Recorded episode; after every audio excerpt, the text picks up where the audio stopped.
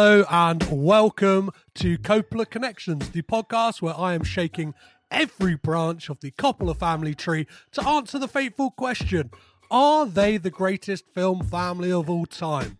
Last week we looked at Sofia Coppola's 2010 film Somewhere with Mary Wild. This week, however, I am being joined by Becky Darke to talk about the 1998 disaster movie classic. Yes, that's right, guys. I called it a classic. And that film is the John Schwartzman lensed Armageddon. If you've seen how long this podcast is, you will not be surprised to hear there is no Patreon bonus content this week. However, you will have access to my conversation with one of the producers of Mandy and Color Out of Space, Daniel Noah of Spectavision, where we talk about those films and so much more. This episode won't be hitting the main feed until June. So head on over to patreon.com forward slash caged in pod to get that and plenty of other cagey goodness. As is always the case, we will be spoiling this film rotten. So if you haven't seen it, now is your time to abandon ship and go check the handy document in the show notes to find out if and where this film is streaming.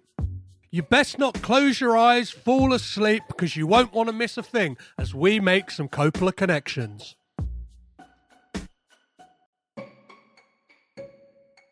In 1998, the Coppola family were busy. Nick Cage was in both City of Angels and Snake Eyes. His then wife, Patricia Arquette, starred in Goodbye Lover and The Hi-Lo Country. And the 17 year old baby Coppola, Jason Schwartzman, debuted in film in Rushmore. Also in 1998, a scientifically correct emotional film about an asteroid hurtling to Earth was released. Of course, that film is Deep Impact. However, we're not here to talk about that. We're here to talk about the John Schwartzman lensed Armageddon. To tackle this behemoth, I needed the best. That's where today's guest steps in podcaster and writer Becky Darke. I've got five words for you, Becky. Welcome to Coppola Connections. How are you? I'm top, thanks. Yeah, I'm all right. Thank you very much for having me to talk about this oh my god, what a film, man! It's it's so wrong that it's right. I think is is a way to describe Armageddon. It's uh, it it ticks boxes in ways. It's like I know what you're doing there. You're manipulative. It's jingoistic. it's like got all these kind of like red flags to be like I should hate this, but I love it it is greater than the sum of its parts. I mean, it it really it really benefits from its cast.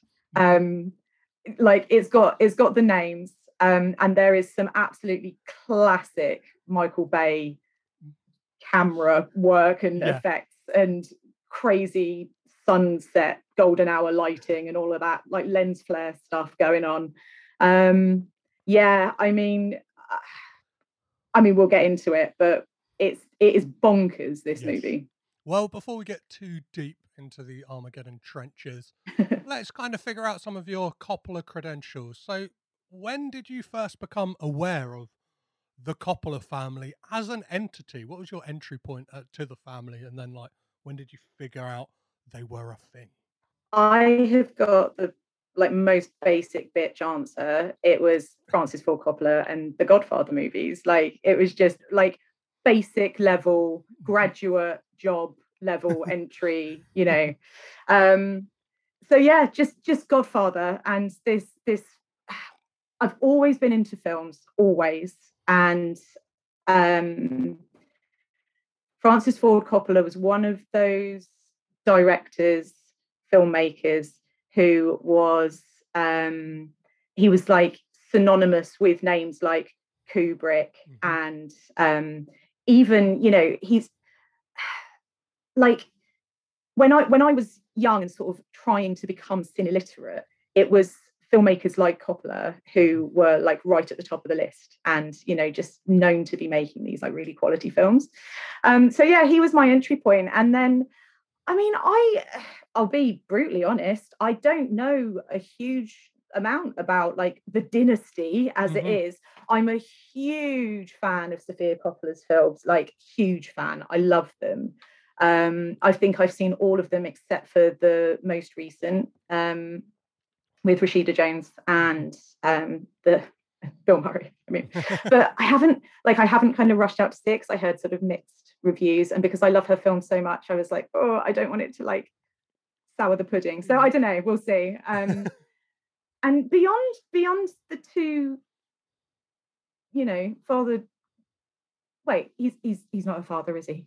yeah, so yeah, father daughter. It is father daughter. Yeah, but then there's obviously like the weird connection. So obviously there's Nicolas Cage, Yes. like um Jason. the reason I know the reason I know Nicolas Cage is part of the family is because of the legendary Wogan interview. Yes. That's that's how I was sort of introduced to that little Coppola connection. And I didn't know the Jason Schwartzman thing until you and I started chatting about me coming on the podcast. So fill me in. yeah, so uh Talia Shire, who was Adrian in the Rocky films, Mm. she um well married was married to David Shire, the uh, composer, and then her second husband Jack Schwartzman.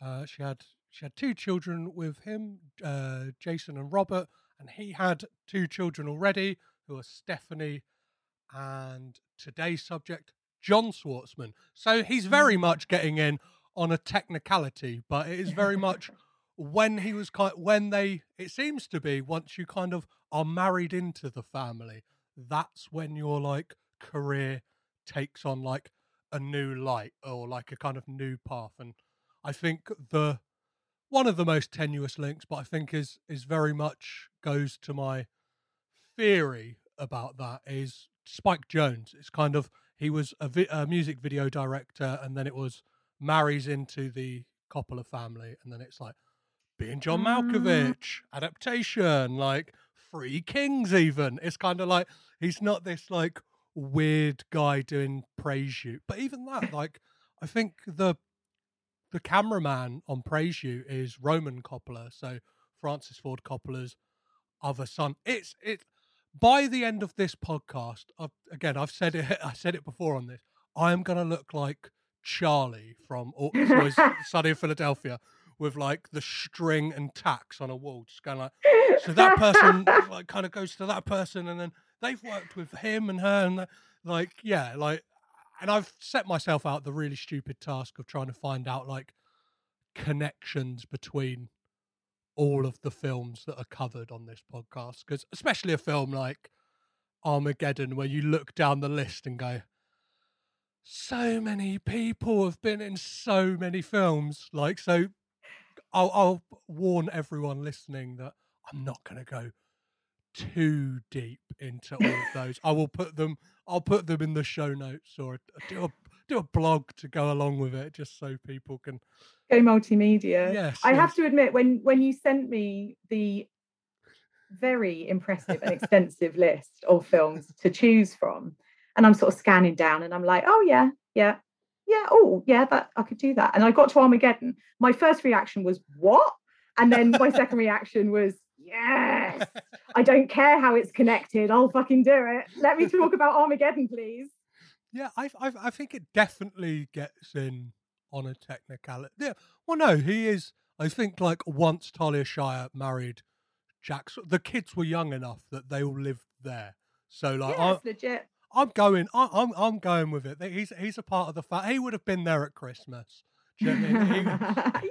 yeah. He, he would have been. If like, they're mate, if they're pulling crackers, it's legitimate. Mhm. Yes, yeah, yeah, yeah. And uh, I think I think he's he's even gone on record in an interview saying like the co- like considering himself a part of the Coppola family because obviously he was the- I say obviously he was the DOP on The Rock as well, so he's worked with Michael Bay before. So it's like Mhm. yeah, it was really weird working with my kind of cousin Nick Cage, like on that film, and then uh, yeah, there's so there's a there's a little. If you got your bingo cards at home, guys, there's your first connection out of the way. Uh, amazing. So um, I I would ask you when did you first become aware of John Schwartzman's work, but he's not really like a I don't know. He's not a big time Like he's not a Roger Deakins, is he? He's not like a kind of DOP. You go like, oh, I know that guy. Yeah, I mean, uh, I wouldn't have been able to put the name to the The filmography. to the style. I mean, it's it's funny because you know I, I'm watching this and I'm like, wow. I mean, this like this is a Michael Bay film in it. Like Mhm. it's it's just unescapable that this is a Michael Bay film. Like the way it looks, the way it's shot, the way it's edited. Um, it's yeah, unmistakable. but I wouldn't. I would say like that's Michael Bay. I would never have been able to pull out the name like John Schwartzman is like the DOP ever. Well, it's it's a very weird because yeah, he has worked with him like a few times now. So The Rock, Armageddon, and Pearl Harbor are all him. So like, I guess Mm. when Michael Bay was like figuring out his kind of like style, like I don't know. I, I th- then again, like he was doing music videos, so I think he had already figured that out. But even though some of those, like the Bat Out of Hell two video and stuff like that, that was uh, John Schwartzman was the DOP. So I Oh, guess they kind of like figured it out together Yeah. Like, and maybe he's the one to blame for Michael Bay doing all those leery shots of Megan Fox and whoever in. Transformers. Yeah, yeah. John Schwartzman. Um, He's like deflected all the heat onto Michael Bay. I don't know. I think I'm, I'm not sure if you've seen. There's an amazing photo of Michael Bay and Jerry Bruckheimer stood on top of a taxi cab on set of Armageddon, and Michael Bay's got you know like those muscle vests, like Oh, really thin. So I think he, I think he's been like. I'm happy to say, like, I'll take the heat on this one. He's been a bit of a, a, a leery weirdo, like for a while. He's been a bit of a creep, I reckon. he's he's earned that reputation. Yeah, I just think imagine getting notes off of a director and like worrying his nipples gonna poke out or something. They'd be like, "Uh, "What do you want me to do in this scene, uh, Mike? Uh, oh, sorry, can you can you tuck that away, please?" Um, uh, amazing. Anyone So- got a hoodie or something we can just like throw over him? Yeah. A shawl? Anyone got a shawl? do you want to wear a spacesuit for to direct this scene, Mike? Yeah, that'd be fun, wouldn't it, Michael? NASA, can we get a spare spacesuit out here, please? Um, Just whatever you've got at this stage. So let's not fight off the inevitable and get, get really deep into Armageddon here. Life is short. I love you. Love is forever. Will you marry me? Gracie grew up to become a full-blown hottie. You're talking about my little girl, all right? But you never know what the future holds until it hits. It's a meteor shower. This new one you're tracking. How big? It's what we call a global killer. Nothing would survive, not even bacteria. The United States government just asked us to save the world. Anybody want to say no? You think we'll get hazard pay out of this? They'll do it. They've made a few requests, though. Such as? Oscar here's got some outstanding parking tickets. Uh, Max would like you to bring back eight-track tapes. Not sure if that's going to work. Yeah, one more thing. Um, none of them want to pay taxes again. Ever. United States astronauts train for years. You have 12 days. You stick that in me, I'm gonna stab you in the heart with it. On July 1st, Tell me you've never let anybody down before. Never quit yet. How's that? Earth's darkest day How you feeling? Good. Considering I've never been this scared in my entire life. will be man's finest hour. I'm marrying you. You bet you are. Bruce Willis, Billy Bob Thornton, Liv Tyler, Ben Affleck, Will Patton, and Steve Buscemi. Whoa! This is so much fun, it's freaky. All the time in the world We have 18 minutes to zero barrier. is all they've got. We all gotta die, right? I'm the guy who gets to do it saving the world.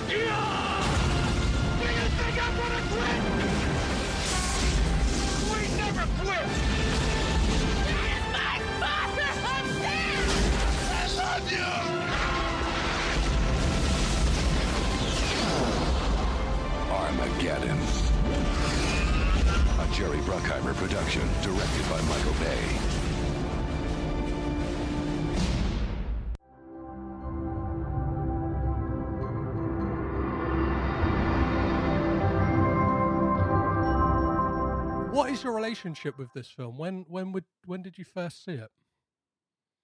Okay, so I saw it at the cinema.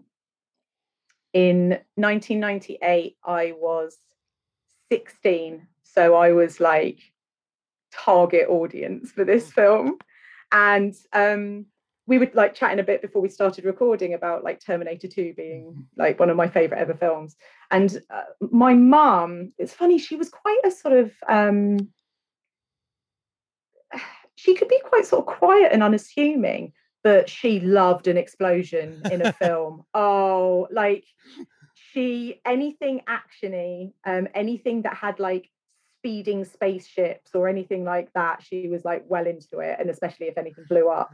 um, so I grew up in a house of you know sort of like 80s and 90s action films, and when stuff like Armageddon and um, Independence Day and all of that was coming out, like we were first in the queue for the cinema. We just Amazing. loved it, like loved it. Like this was like event cinema for us. Um, Demolition Man, mate. Like you know, all like all of this stuff. Like it's it's a um, yeah, it's a passion. Um, and you don't really get action films nowadays like you did around that era. They're much more okay, so they're either like superhero, like yes. you, you tend to get all the sort of camp bombastic stuff in the superhero films. And I feel like um I don't know, like I guess like the Fast and Furious films are still carrying on the well, slightly well, more like I've shiny. A, I've got a theory that like Avengers Endgame essentially Armageddon with superheroes because it's like it's do you know what I mean? Like the, yeah. a, a mission is set out. They have to like get the team back together and save the world. Yeah. And it and it's like I don't, but like even though this is like half hour shorter, it manages to cram in so much more. Like, because it's like you're getting the team back together at like minute 20. Like, you've got this ridiculous, like, as it opens up with the kind of Charlton Heston, like, what is it? Like, about the dinosaurs. Yeah, it's fucking crazy.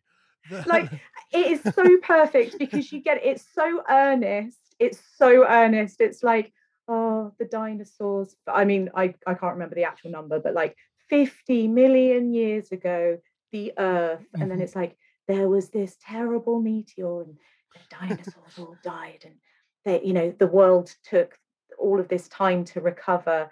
It's not a matter of if but when, when it will yeah. happen again. and then and then you get that brilliant like title card where Armageddon comes off on the screen and then explodes. it's like this is this is how I want a movie to open. I want an earnest kind of scene setting. Yes. And then I want exploding computer graphics.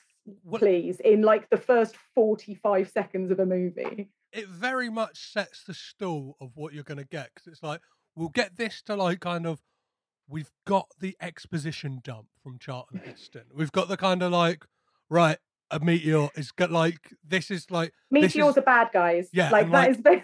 if they're big uns, if they're big uns, they're, they're gonna they're gonna wipe out the earth. Real trouble. And then yeah. it's like, but then it doesn't pull any punches because you kind of get like the meteor destroying the earth, the exploding Armageddon logo, and then you get like a kind of it's almost like you you're getting like these stuff that would be like pre like yeah like preludes to a lot of films like pre-credit stuff. You get another one of those with that kind of like scene uh, uh, what is it on the like uh what's the name of it? It's yeah the atlantis satellite and like the the ship up and the guy's like sweating his ass off and you kind of like get introduced a bit and i love like I think it's like Billy Bob Thornton says something along the lines of like, "Yeah, can you do me a favor up there and uh, just just calm down for a minute?" And it's like it's great. Like as, as, as soon as you like introduced to Billy Bob Thornton, you're like, right, right, and like I had you, you automatically know that he's like he's going to be the caretaker. he's like he's like the paternal father of the heroes in this film he's the one that's like looking out for them um, he's you know he's sort of gruff and sensible. I love that. He's so good in this in this role.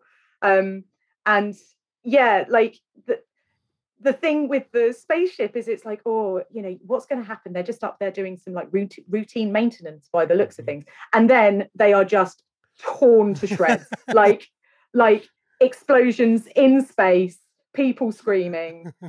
And again like just it it starts at 11 and just doesn't drop below nine for the whole of the rest of the like what is it two and a half hours this movie? Yeah yeah well it's got like i think like one of the you get one of those bayisms quite early on when i think it, it might be billy bob thornton's character truman or like is it oh, i'm trying to think of the actors the the kind of like general guy who's always coming in like going like you got like the the who's oh in the, um that's uh, Keith David Keith from David. like the thing. Yeah, yeah, yeah, yeah, yeah. So like, it, but you get this kind of whip pan like right up to their face, and it's like sh- shit is serious. One of- one of the things I pulled from the uh, commentary, I kind of pepper these throughout, like kind of talking about the film, is Michael Bay is obsessed, and he goes on about it, especially in that like first like in, uh, like intro bit, like around like mission control and stuff like that. He's like, if you went to the real NASA, you would realize it's not a sexy place. It's real boring. It's real like 1950s looking. He's like, so we wanted to make NASA look sexy, and he's like really adamant that like the places they are filming do not look like NASA. He's like NASA would look shit. Like the kind of the, when they're calling I down mean, I'm assuming that um, films like uh, Apollo 13 again came out around a similar Yes. sort of time of all these big action films. Again, saw it at the cinema. It's amazing. um, I feel obviously that is sort of set further in the past, Mhm. but NASA's very beige in that, Yes. and I think that's realistic. Whereas Michael Bay's NASA, there's lots of sort of chrome and blue lighting and uh, foam like- spikes. yeah. Yeah, he is he is sexed it up with some foam spikes and some moody lighting. Yeah, it's it's great, and that like what? So what? That's the thing. This film, it very much feels like the film then start. I don't know.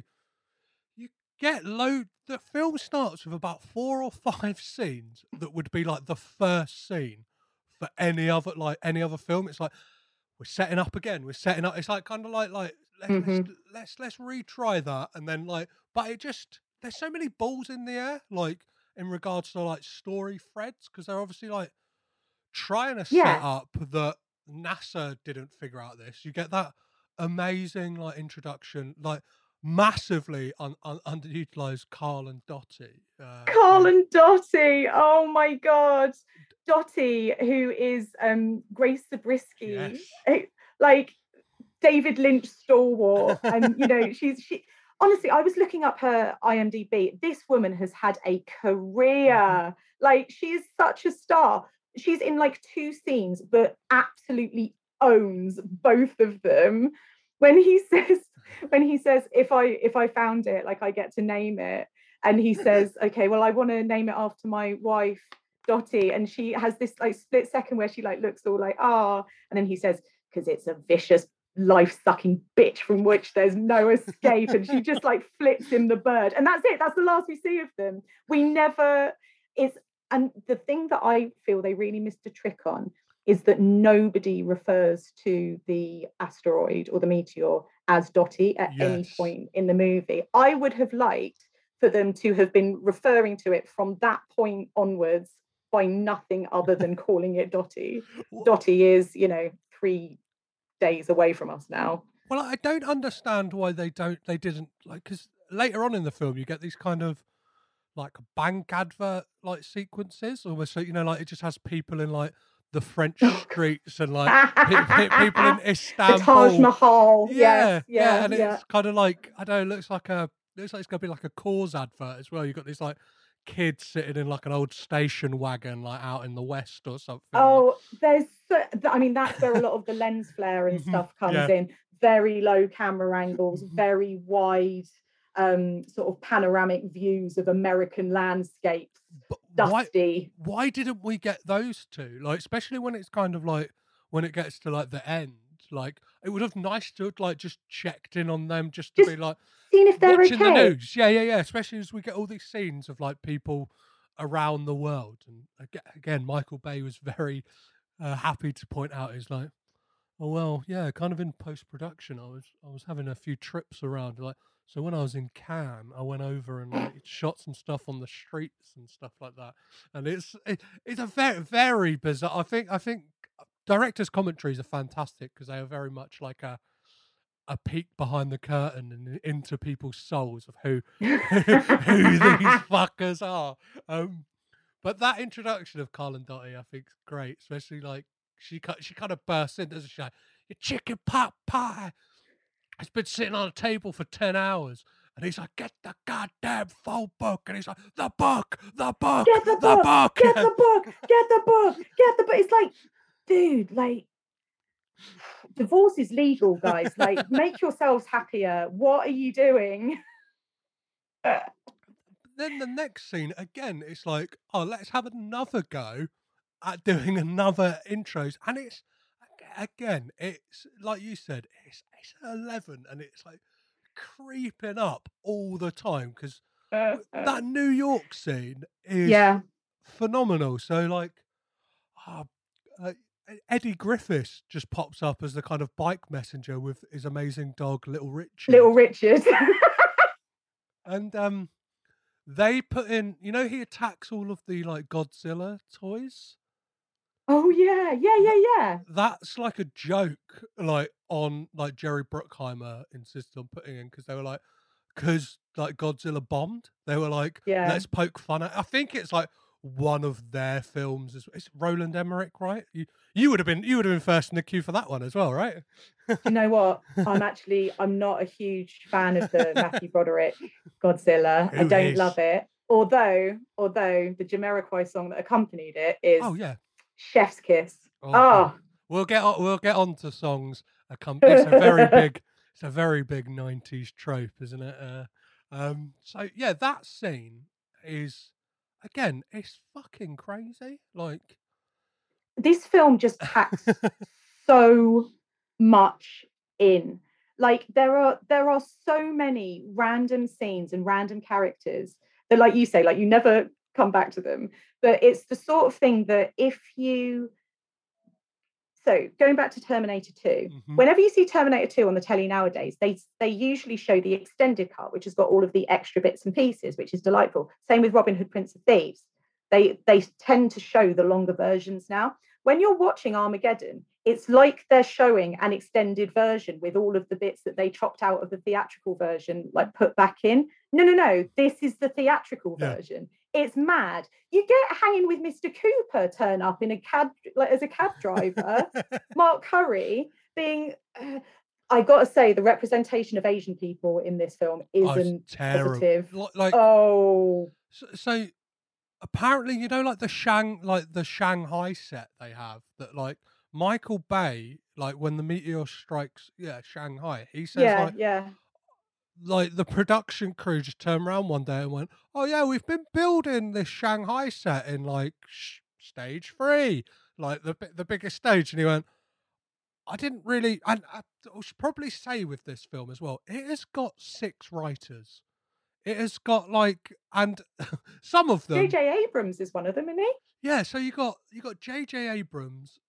You you've got Tony Gilroy, uh, Shane Salerno, Ro- uh, Robert Roy Pool, and like, but some of them are listed as some crazy like um credits because it's like adaptation by. So you got like t- two of them have a story by, two adaptation by, and then screenplay by, and it Yeah. and then on top of that, I know that like there's loads of improvisation in this film.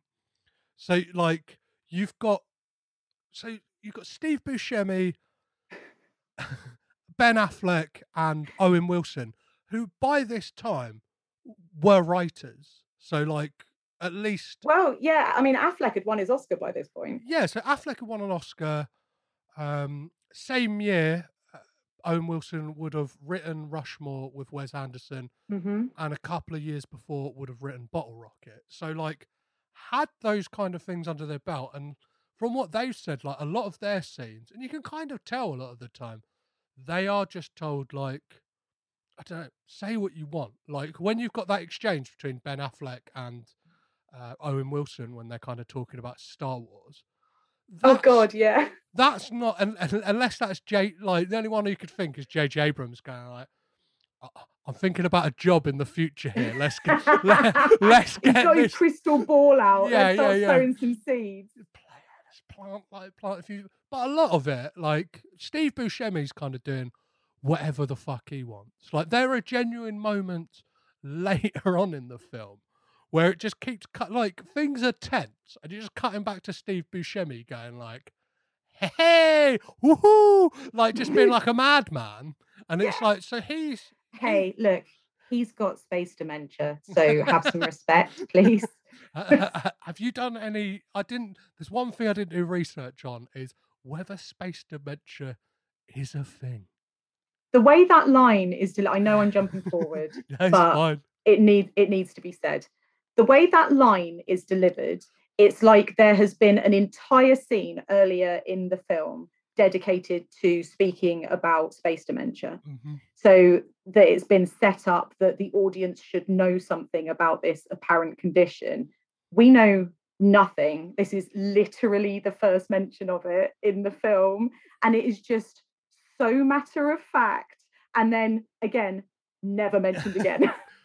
Well, what's like bizarre about it is, is this film is very good at like if it's gonna set something up a lot, like like ninety nine percent of the time, if it sets it up, it's gonna pay it off.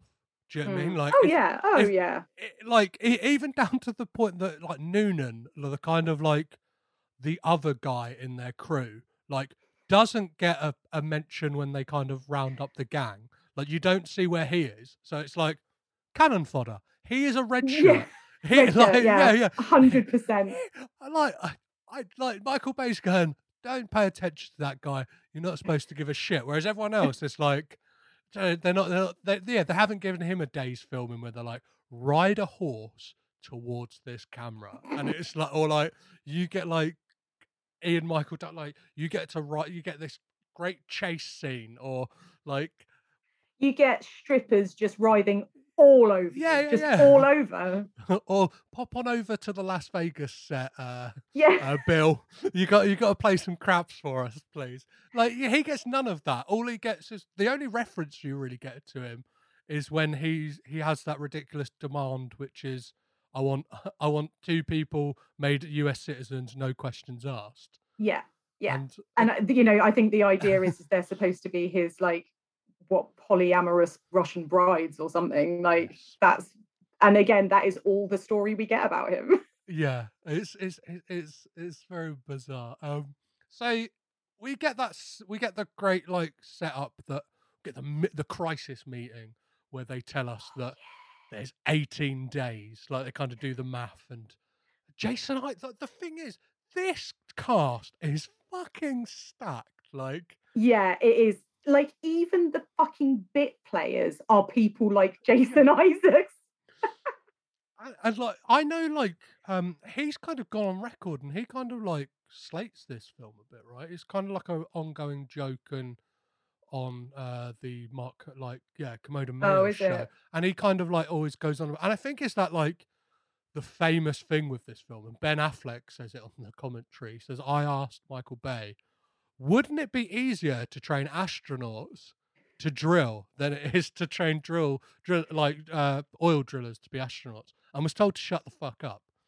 Like, I I mean, if I was directing this film and he was getting paid a lot of money to be in a starring role and he asked me that question, I would also tell him to shut the fuck Yeah. up. Like Ben, sorry, sorry, Ben. Do you want to be here? okay, well, shut up then. Thank you.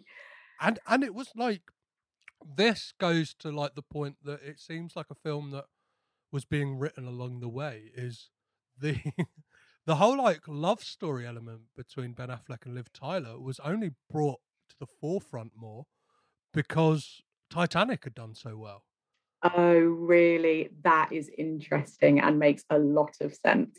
So obviously he's kind of like you can kind of see this thing of Michael Bay with his very nineties kind of like I don't like uh, uh, uh chin length Bob. hair. Yeah, kind of like looking over everyone's shoulders, whether it's James Cameron going like, "Oh, what are you, what are you doing?" Oh, I just got this image of the big sound stage with like the the, the water tank and the night sky, and then And and a poor, poor freezing Kate Winslet. Michael Bay just poking his head over the top. and, Jim, what are you up to? Lo- Love story, you say, right? Get that down. Like, um, but because because the love story is weirdly prominent in a film that is ostensibly about a killer meteor like it's it's not it, it's not really a b plot it's like a it's like a a minus plot i couldn't Yeah. figure out what would be between a and b but um it's you know it is it is prominent so yeah that does uh uh, that's actually cleared up quite a lot of questions i had in my head about that so thank you and I know that Billy Bob Thornton and Bruce Willis gave Ben Affleck uh, a bit of a hard time for it. Kind of said to him that uh, you were essentially going to be an extra if it wasn't for Titanic. So it's like, what a all couple of you bitter bitter old men Yeah, because I bet I bet when they got the script that it was like, oh, it's the Billy Bob Thornton Bruce Willis show, and then it's like kind of uh, Ben Affleck is comes in as the 90s heartthrob that everyone's like swooning swooning over is in the center of all the posters so. I I kind of have to get this out of the way early, just because it's like it's at the forefront of my mind, and since I've learnt this, I can't not think about it, and it is the fact that Ben Affleck was forced, and I say this, I say this with all the kind of infusion. He was forced, god damn it, to get new teeth by Michael Bay to be in this film. so i had no knowledge of this at all I- until you, you and again this was a bit like the space dementia thing because you mentioned it so in passing it was like like it's common knowledge and i was like sorry hold up we just rewind a little bit what was that I I thought it was. I just like because because obviously I I hadn't seen this film in so long, and I'm like I'm al- especially like I don't know. You're always worried if you don't know stuff about Phil, and like you don't want to like go in like, oh my god, guys, I, I just found out that Ben Affleck like had to get new teeth for Armageddon. Everyone's like, oh yeah, we all knew about that. It's fucking it's 2021. That's 1998, mate. Come on. So like I was I, I don't- now I've been telling it to people. They're going like, what? I, I guess I might be one of the only pe- people who's watched the watched the commentary track. I mean that, maybe it really stood out to me, and like Michael Bay is not ashamed about it. He's like he was with my dentist Monday to Sunday, eight hours a day, like to get them done. And if you if you look at if you look at them, his teeth before they were like. Well, they look like baby teeth. That's what Michael Bay calls them. But they just they just look like everyday teeth. Like like like english people teeth yeah, they look like yeah, not not hollywood teeth and that, but that is genuinely even like before learning that fact, I did think when you first see Ben Affleck in this film, I was like, for an oil driller, he's got very white teeth. Like, not to make aspersions on people who drill oil for a living, but like, no I imagine not, it's but- not the like. Do you know what I mean? oral hygiene isn't going to be your top priority when you're living on an oil rig in the middle of the sea, being hounded by the fucking Rainbow Warrior or whatever it's called, Mhm. and being screamed at incessantly by Bruce Willis. Yeah. You know, you make a good point. It's not. He does have very good teeth, and when you when you said in passing, I'm looking forward to talking about Ben Affleck's teeth. I was like, oh, and and I thought I didn't really think much of it at all. I just sort of said, oh yeah, it was weird watching this again after watching after having seen Gone Girl because he's got that like really famous smile in Gone Girl that he then gets a load of shit about, um, and he does it like almost in like the second um, shot he's in. He does that like that Ben Affleck, Nick Dunne sn- smile. Um, and so I sort of said something about that, like, oh yeah, no, it's really. fun. And you said, yeah, no, I'm really excited to talk about him being forced to get new teeth. I was that was it was at that point I was like, okay, I'm gonna need some more details on this. Well, it's just it's just like I guess the veneers. Like I don't know. I don't really know how how that works. Like I d- like I I have since been like down a weird rabbit hole of like I've been on websites where it's like comparison of like celebrities' old teeth and their new teeth, and it's like I feel a bit I feel a bit dirty being on these websites. Do you know what I mean? It's a bit Yeah, weird. Like, that's that's horrible clickbait stuff, isn't yeah, it? before before I know it, I'm on some weird foot fetish site, you know, celebrity toes or something. It's like, it's- you're always one click away from being put on a list. Like, do you know what I That's what the um, incog browser's for, mate. Just Oh, a quick tip there. That's for all your your teeth fetish browsing. Yes, oh, perfect. I've been outed, guys. I'm, that's it. I'm a, I'm a, I'm a, I'm a teethy. I don't know what the, what the term would be. uh, amazing. Let's let's let's move on past the weird teeth thing. Um, but that is crazy, right? That is a kind of, I don't know, a crazy Hollywood thing to do. I don't, I don't know. Like, I guess people. I mean, it it strikes me as pretty crazy. Yeah, I don't think you're exaggerating there. That is, I mean, it's just classic, classic extreme Hollywood, isn't it? Like yes. So we don't like this, so we will fix it, and you have no say. Well, it's the fact it cost twenty thousand dollars, and it's oh like. oh my god. is that that imagine like writing like i guess like when you're doing like expenditure for a film obviously there's some poor like some poor per- like the accountants like kind of going through receipts got like one of those visors on and an old calculator. And An abacus. yeah go, and he's like teeth? And it's like it's like kind of going through the script going like there doesn't seem to be they're pretty think prosthetics or something do you know what I mean? it's like is this asteroid covered in teeth like what's going on it and then it's like oh no it's ben ben's got new teeth just How many? How many new teeth does he have for that much money? Like that's i think how fa- how many dollars is that per teeth? That's insane.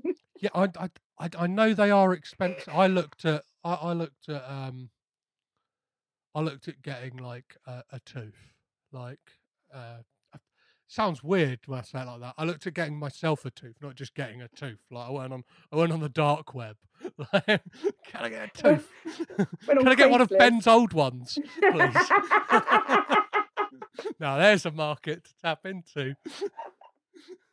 Um, oh my god. um, yeah, we really should move past the teeth thing. Otherwise, I, I- Well, I, I, knew would I like would to get. briefly I would like to briefly go back to Jason Isaacs because Yes. even though and again again he's only in a couple actually I was going to say he's only in a couple of scenes but on this rewatch I realized he's in more of the film than Mm. I thought he was or, that or than I remembered um but he I don't know why it strikes such a chord with me or like why I find it so iconic but that little thing that he says about the firecracker in his hand I think it's because it's just such a perfect analogy. Like it's it's flawless.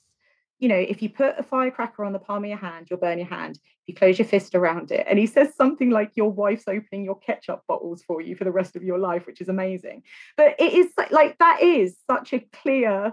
I just I don't know. Apparently, I love a clear analogy, but that always really stuck with me. He gets that great zinger as well, doesn't he? When they're kind of like, um, in Keith David's talking about like the president's top advisors and stuff like that. and he's like, I wouldn't take advice from somebody who got a C minus in astrophysics. Like, yeah, "Oh, yeah. Yes, get your zinger in, Jason. Well, somebody does say he's pretty much the smartest man on the planet. I'm like, okay, like Yeah. how many men on the planet have you met? Because that's a big statement. But then, but then we might meet the smartest man on the planet. He just happens to be a like a Sex hound. pest? Yeah, a, sex a sex pest. Yeah, Yeah, which, which yeah. makes me think like um there is a weird shared Jerry Bruckheimer universe that like uh his character from Con Air has weirdly reformed. That's another one. That's another one. Another one with an incredibly stacked cast. The Yes. cast in that film. Oh my god. So one of the things I didn't like, I kind of forgot about this film is it's really, really funny. Like, and I think that comes from. So yeah, let's talk about the team. Um, the so at the head of the pack, you've got Harry Stamper, who is, as we've mentioned, Bruce Willis. His daughter Grace, who kind of has been raised by this ragtag, almost seven dwarfs style. she is the Snow White to the seven dwarfs, She- right? Yes, a hundred percent. um, you have Bear, played by the fantastic late great uh, Ian Michael Duncan. Rockhound, as we, as we've mentioned, Steve Buscemi. We have Max, who is uh, the actor's name escapes me right now, but his first credit is he is the like renter Santa from Home Alone One. No way. That's an amazing first credit. Yeah, you know the guy, you know, you know the guy I'm talking about, the one who's like, Yeah, of he's course. like smoking a ciggy by his Yeah. car. That is that that is Max from this film, like, uh, which makes Oh, I me think. because he uh, hasn't been like he hasn't been in a lot else because like there are so many recognizable fa- like Will Patton and Mm-hmm. um yeah obviously Owen Wilson and that but yeah he hasn't had much of a follow up career has he Max Yeah, so uh, his like, uh, but which made me think Home Alone is what 88, 89? yeah The years were not kind. To like ju- just in the fact like that's ten, like it's eight eight eight like nine or ten years hmm and it's like I, I can't I can't really say much because I think in ten years like my hair went as much as as as as, as his does. But I was just like when when I when I read that he was the guy from uh, Home Alone, it absolutely blew my bloody yeah I mean yeah that's that's quite a transformation. I have I have an amazing like soft spot for that character as well. Like he kind of like just because like I don't know in that film he's like the way he goes along with uh, Kevin like when he says to him like uh yeah you just I know I, I I- know the truth. I know you work for him. And he's like yeah yeah kid. And like and he, he, he gives him the gesture of giving him some tic tacs. Like that's Oh, all he's got. Um, I know. He's like he is, isn't he? He's like a sort of uh he's he's not a bad Santa. He may be smoking out the back of the department store or wherever, but um he's you know, he's obviously in it for the kids. So let's continue the gang as we we got uh, stuck up on Steve Buscemi. Oh, we got Max. Yeah, Steve Buscemi as Rockhound. Uh, Oscar is played by Owen Wilson. Mhm. Bill Patton doing a fantastic voice in this film. I love I love Bill Patton's like kind of like I'm just gonna talk quietly. Like Yeah. you don't have to tell him who it's from, but, but I, I'd like I'd like you to give him this. Like uh, I don't know why I quoted that line because like that scene makes me cry every time. Um that's because it's heartbreaking and beautiful and slightly perfect. Like. Oh god. I Uh, can't I can't I can't. It's too much. and then, as we mentioned, AJ played by Ben Affleck and Noonan. Uh, like literally, I was looking down the cast list couldn't couldn't find him couldn't find him listed and i was like what is go like what is genuinely going on in this film that like that is how much michael bay doesn't care about this character in that like yeah he's not like oh there we go noonan so clark heath brolly i do apologize uh, clark for for leaving you out but i think michael did you a bit of a disservice first of all um yeah. so when when Harry gets the news, obviously he gets the the news that the world is going to end in 18 days. I don't, I've like the kind of sense of time really goes out of the window. I I would like to spend a small amount of time on this, please, because the timekeeping in this film is all over the shop. So I've I've actually noted a couple of questions. Bear with me. Yeah. Um, if I can find them. I've got I've got so many. Well, of course I've got so many notes. This this film's like nine hours long. Um, so how long is it from them finding out from NASA finding out Carl and NASA finding out about the um, meteor before they go and tell Bruce Willis? Well, before they go and like to pick him up in the helicopter, and also did they have the big drill that they can't build pre meteor or did they do that post meteor but pre bruce willis They is my first question they they they do clear that up in the film. They say that the drill was for like a Mars project that they like is like now it's not for Mars, it's for it's it's for, it's for the meteor. Dottie. Obviously. Yeah, yeah, yeah. For Dottie. It's for Dottie. Yeah, respect. Pour one out for Dottie. Um yeah okay like, all right okay because Yeah. yeah I don't kind of get the time jump when it's like so they're all on the oil rig. They struck oil, like they're the kind of the people like the the investors are there. NASA come and pick pick uh Harry and Grace up. he's just he's just fired aj for Yes. doing the big explosion in front of the potential asian investors Well, and and sleeping with his daughter more so. and sleeping with his daughter. Um, but like final straw is the big Mhm. explosion. And he's fired him. And I know what you're going to say because Harry and Grace fly off in the helicopter to NASA. They have an extremely brief conversation about what needs to happen. And Harry agrees to do the job, but he can't do it with the NASA guys. He has to have his team. And then they go and get Ben Affleck, who has already opened his own drilling company. Well, it's it's that and the fact that like how long have they not been on the oil rig for? Yeah, Like, exactly. like- well, long enough for Ben Affleck to have opened his own drilling company, for starters. Yeah, so he's opened the drilling cut, like, and everyone's kind of gone their separate ways. So I'm kind of thinking, like, really boringly here, that like you've you've got to get a boat off of that. You got to get a boat off of there, right? Or like there's kind of like they probably charter a boat to come pick you up once the job's done. Or I'm not sure, like they're really get are they getting helicopter. I don't. They probably are getting helicopters, but like it seems convenient that that is when their job ended. So they've all gone their separate Yeah, ways. They've scattered. Yeah, so like if if it had gone like we need to get the gang back together, uh, like I guess it doesn't make for a cinematic scene where it's like Bruce Willis calling the the the, the oil rig and going, "Hey guys, uh, get up the gang! Like we're coming to get you." It's like well, they're, they're like all at the bus station together. Yeah, like- or, or like they would have. I, I I just think they would have still been there because it's all like it's. I don't. Maybe we are picking parts uh, uh, like picking. No, many but I like, think it it- doesn't make sense. But it doesn't, it genuinely doesn't make sense. it genuinely doesn't. I've always, the, it's the AJ thing that's always really confused me. Yeah. Yeah, and it's just that thing that yeah, as we say, like they've all just gone their separate ways. But it does make for just a great like let's get the team together and Harry Stamper Terrible, terrible cover version of the Beatles come together. Mhm. Bruce Do you know who? No, who do you know who it's by? No, I no, I don't know. I was I was asking you a question. I thought for a moment you were going to say it was Bruce Willis then, because he, he's got a bit of a music thing, isn't he? It could be. It, I would love that if that was true. I, I, I kind of want Bruce Willis to do a cover of uh, I Don't Want to Miss a Thing.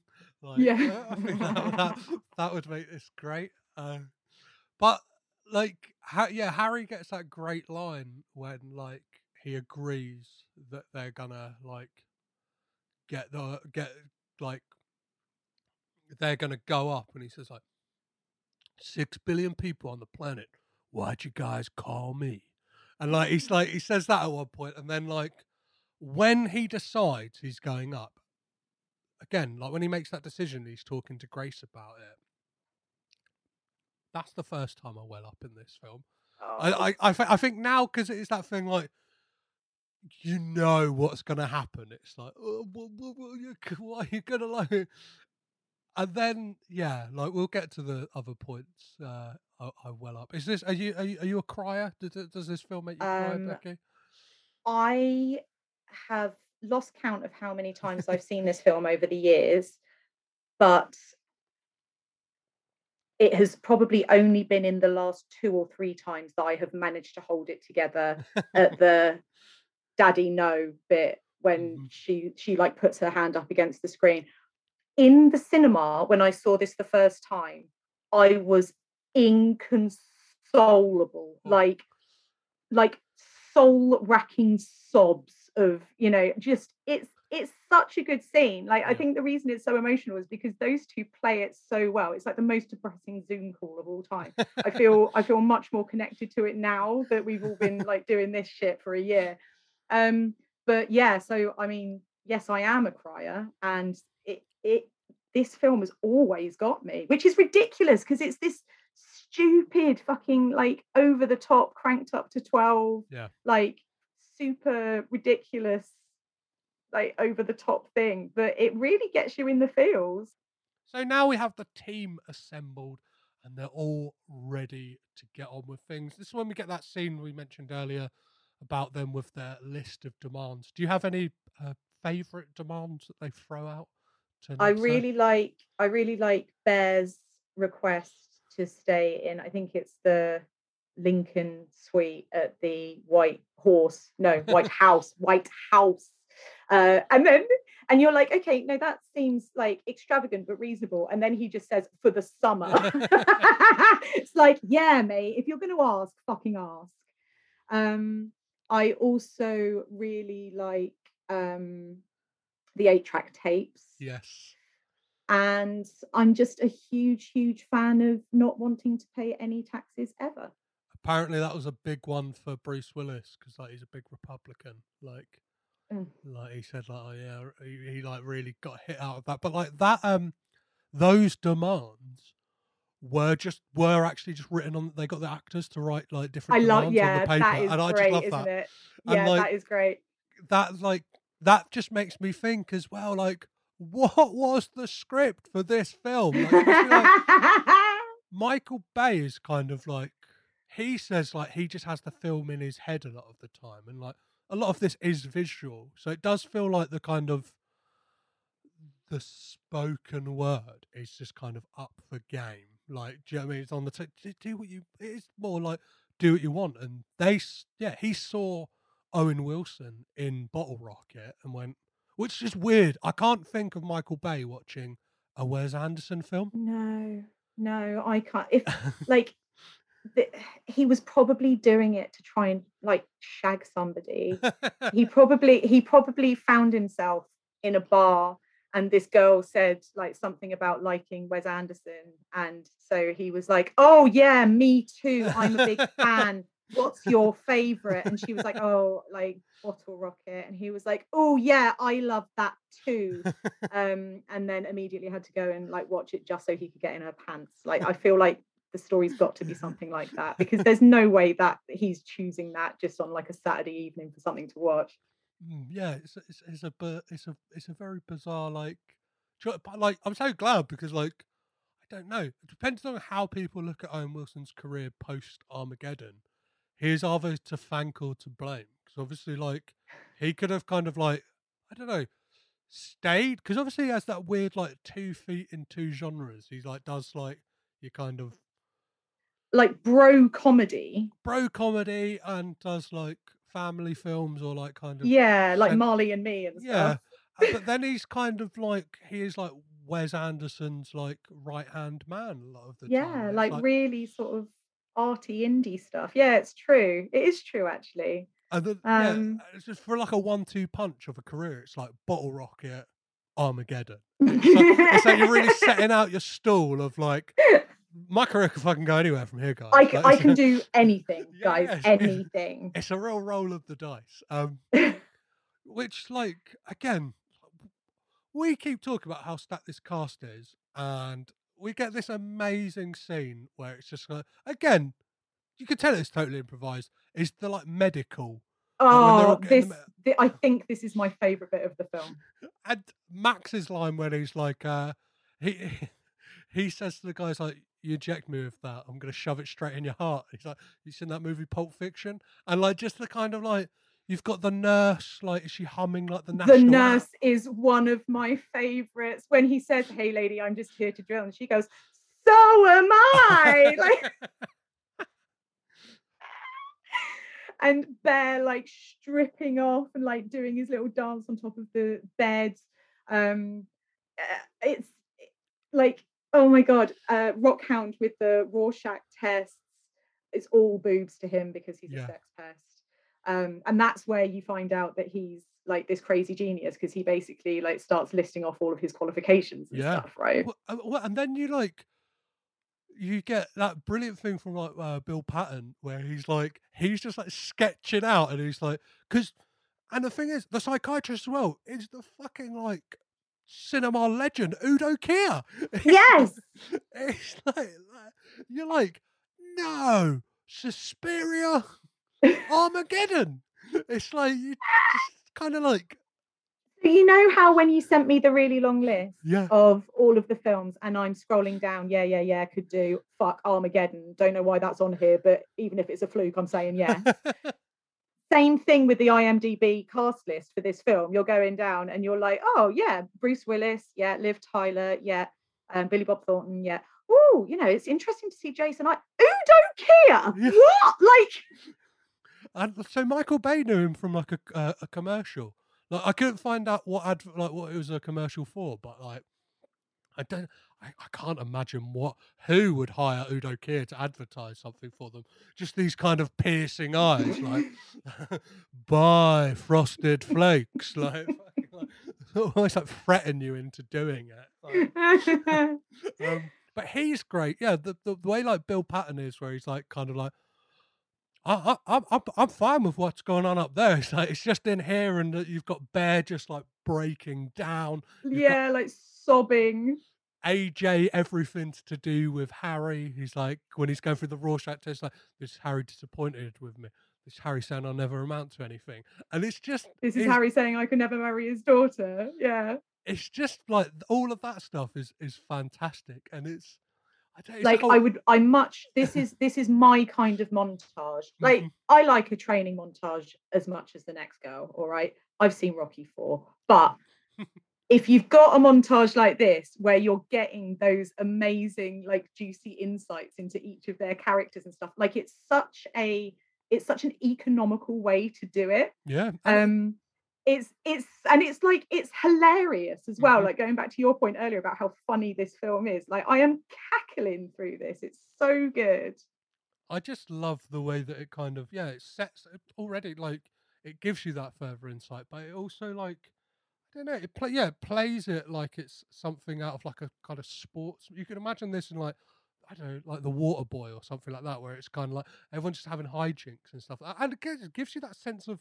weird family that they've created Yeah. for themselves out on that oil rig. And yeah um, a hundred percent But then, like after that, is when the film like gets its like I don't know, gets serious, and it's just more montages, right? So them then training uh, for like the next, I don't know, 20, 30, like I say that. I looked at the clock when like when the shuttle goes up, and I was like, Mm.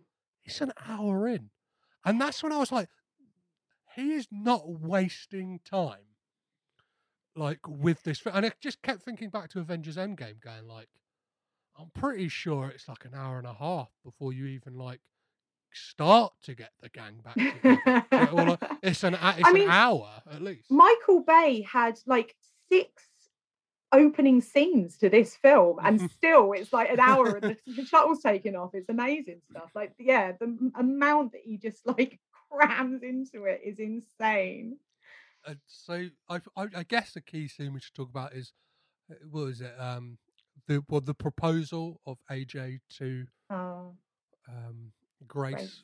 in inside again like it can't just be like a nice ro- it has to have like some bombast inside I mean, he like- hasn't just he hasn't just taken her to Nando's, has he? He has he has proposed to her in the what like engine of a space shuttle. yeah I think so That is the sort of shit nowadays would be filmed for TikTok and go viral. it's it's almost like these like over the top gender reveal parties that are all the rage at the Mhm. moment. You know, it's uh yeah, I mean that is um that is a flex for sure. but then you get that weird thing of like Harry like what, like on at the- watching them watching them like yeah, canoodle. Yeah, watching. Yeah, it's weird. It's It's- weird. especially through that kind of like broken sheet as well. It's like that kind of like plastic sheeting. He's kind of look. He he looks like John. it's very yeah, it's looks like, very serial killer, isn't it? it's like Jon Lovitz in The Wedding Singer when he kind of looks out from behind that curtain. That's uh, Oh, Uh, mate, what a fucking reference. He's losing his mind, and I'm going to reap all the benefits. that is something that lives rent free in my mind forever. And I don't think there's. a I I love that film more than I love some members of my family.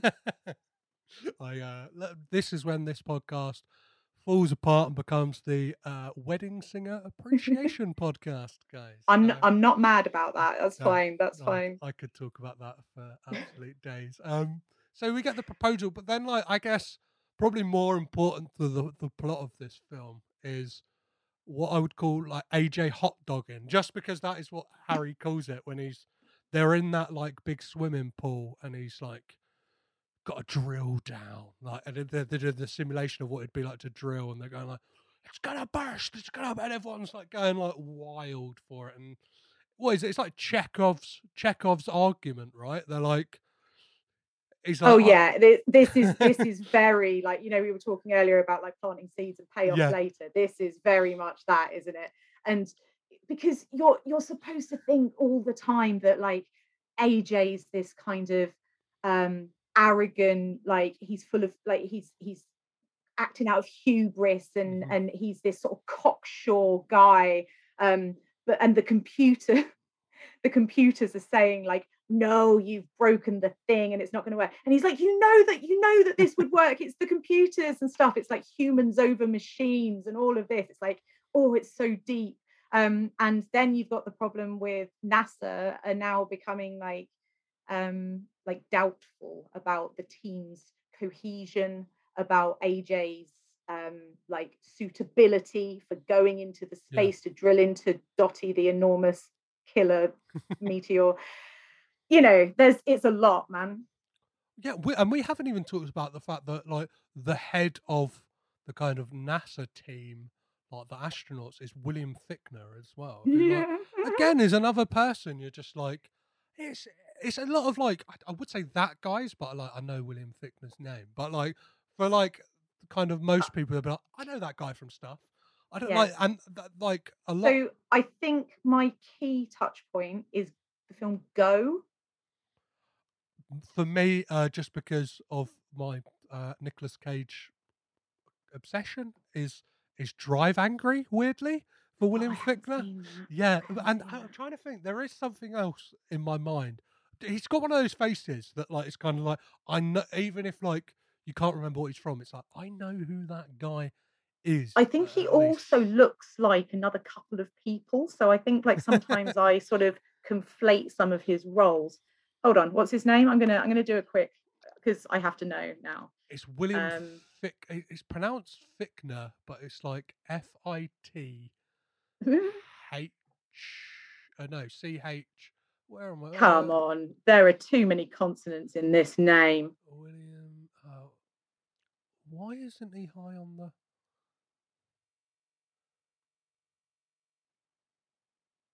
I've got him. Um, he's in. He's in Crash, Black Hawk Oh, he, that's right. He's in Crash. Do you know what? I don't think he's in Go, which is that film that I apparently know this guy from. Who's the guy in Go that William Fichtner looks identical to?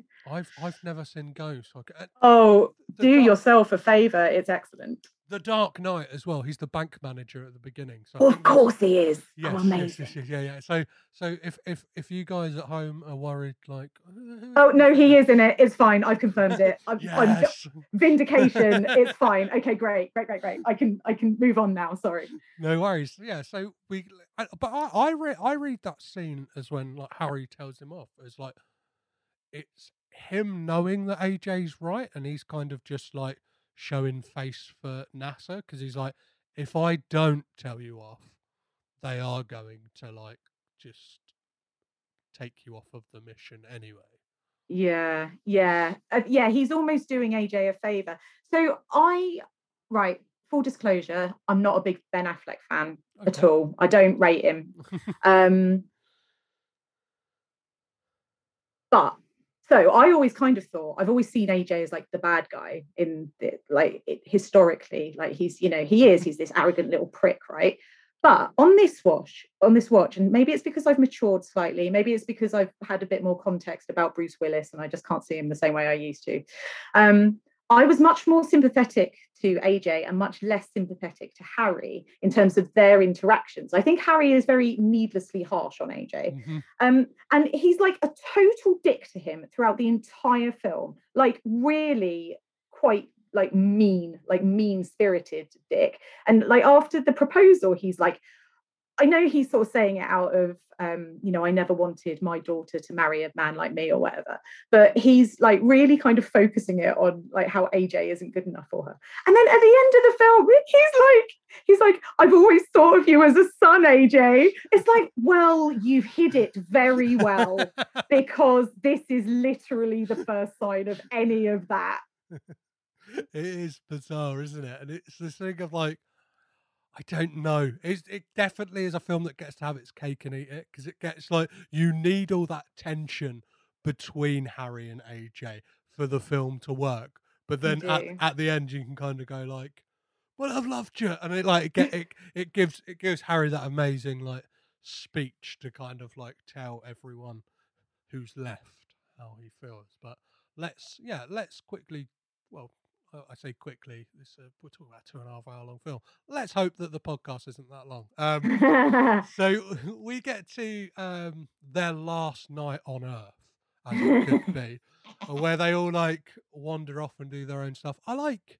There's a thing. I, I like like we've kind of been saying that it, it sets up stuff and like makes you care about people, which on like a kind of repeat viewing, it's like, ah, now I know why you're doing that because you get that like Mhm. nice scene of Oscar praying like uh, at- the at the altar and stuff like that, and like that's one of the things he wanted to do, and kind of goes. I've I've got to say, I love Owen Wilson in this film. He's like yeah, he's he is a real standout. he's just so like um vibrant and like he's just got like such like this enthusiasm and it's almost like his enthusiasm you can imagine like that enthusiasm is probably Owen Wilson's as much as it is Oscars because it's like I've been out in like rinky dink uh nowhere like Texas making films with my friends and now like I'm Fucking act- now look at me, mate. I'm at I'm in NASA like I'm a an lot, astronaut. yeah like a lot And of I'm in I'm in sexy NASA as well, not shitty NASA, not beige NASA. I'm in sexy NASA. So no, Yes. you're so right. Like he's he's got such a lovely way about him in this film, and like the, even just the way that he delivers his lines. Like there's the one one of my favorite bits is when he says to um I think it is the commander, um, like, what are we, what's it going to be like when we get up there? And then oh, it might be Billy Bob actually. And he sort of says, oh, well, it's going to be icy. And when the sun's on it, it's going to be 50 degrees. And when the sun's not on it, it's going to be minus 50 degrees. And there's going to be ice and fire and demons and all that kind of thing. and um, Oscar's reaction is he just says, um, oh, okay, so the most terrifying environment imaginable. And then he like repeats it. And th- it's just like the way that Owen Wilson delivers some of those lines. Like he's he's such an interesting character. He's Yeah. like he's sort of you can kind of imagine that he's into like crystals and stuff, you know? But at the same time, he's like a fucking badass driller man. it's his delivery as well when he's getting strapped into the uh, space shuttle and he's going like, "I'm like ninety eight percent excited, two percent scared, or is it is it ninety eight percent scared, two percent either either way? It's one of those feelings." And he kind of just like rambles on. It's like that kind of thing of like a kid who's like Yeah, he's on holiday for the first time, and it's just like it's he's just like he's excited. He's got like that verbal diarrhea thing. And the thing about them strapping him in, him in he says like, "Because I don't want to fall out." yeah. Yeah, yeah. Can you can you do it like can you can you do it tight like like like real tight like cut off circulation tight? yeah, exactly. And that line with him and Ben Affleck when he's like, like, "What what Star Wars character?" and he's like, "Chewie, have you even seen Star Seen Wars?" Star Wars? Yeah, amazing, amazing. Which weirdly, so good. is one of two Star Wars references in this film. So I do think that J.J. Abrams was looking for a job. Everybody, Yeah, his- he his- he was he was like manifesting. You know how nowadays people do it by on Twitter making those little circles of candles in the with the with the emojis, candle emojis. Mhm. That's how people manifest things nowadays. In the old days, in the late 90s, they used to write things into the scripts of their films. little little Hollywood uh, insider knowledge there for you. Perfect. So, uh, from the final night, is there any kind of like scenes that you feel like we really should talk about? Hmm, Just scrolling down my notes. Maybe. Well, well, yeah, yes. The animal crackers? Because this is the animal crackers scene. Yes, obviously. So what we get is a fucking wide panoramic, wide panoramic shot at golden hour with a truck and like some nice sort of gently browning grass and um, a whole thing about animal crackers and um, Ben Affleck pretending to be an Australian wildlife presenter Mhm. and then like putting snacks into Liv Tyler's knickers, which is a bit weird. Um, then Liv Tyler says the most ridiculous thing that anybody in the history of humanity has said, because what these two people are doing is very sweet, but it's very odd. So they are talking about animal crackers and boobs and all of that kind of thing. And Liv Tyler says, Do you think it's possible that anyone else in the world is doing this very same thing at this very same moment? And I'm like, no, babe, no, there is literally no chance of that. I don't care how many people there are in the world, no one else is doing fucking safaris on their tits with animal crackers. the Venn diagram does not does not line up. No. No. Uh, but Ben Ben Affleck, um, being a very good boyfriend, um, he he he's like, yes, of course, though, because otherwise, what are we trying to say? Which is a nice sentiment. yeah, which is a great like tug. It's, it definitely is one of those like manipulative like tightening of the screw. Oh in yeah, oh yeah. But I think like the scene that really like gets me, and I've alluded to it earlier, is Oh, Chick when he sees his ex-wife, uh, yeah, his ex-partner and his son, and it's it's like personally for me as somebody who has a yeah, I, I have a son, and like I'm not with his mum, and it's like that thing of like I'm maybe like two bad decisions away from being like maybe in Chick's position, not in any way to feel sorry for me, but it's like I can de- like he's he's definitely the character I relate to, and I'm not now. It's like, oh great, Hollywood giving me like uh, expectations I can't like. Do you know what I mean? Like I can't live up to. I've got to go into space and, and save the world to be able to like get some like semblance of normality in a relationship that's meaningful. Great guys. I am not a therapist and we haven't known each other very long, but I think you might be putting a little bit too much pressure on yourself, mate. no, it's it's fine. It's fine. No, no, no. I'm I'm I'm, I'm totally. I'm this but this scene is so beautiful because it's so quiet. Like you think about how fucking mental the rest of this film has been till this point, and it's just it's so quiet and like still. And as you said earlier, like Bill Patton is um speaking in you know such a he does he speaks in this very sort of low quiet voice and like she's not angry but she's just sort of very direct mm. and you know the kid doesn't recognize him and then he she, like he's a salesman and then he leaves the little the little shuttle and oh, like that's it. But then you do mate don't you? You get the payoff because he sees him on tv Yeah. It's and he's not a salesman he's your daddy.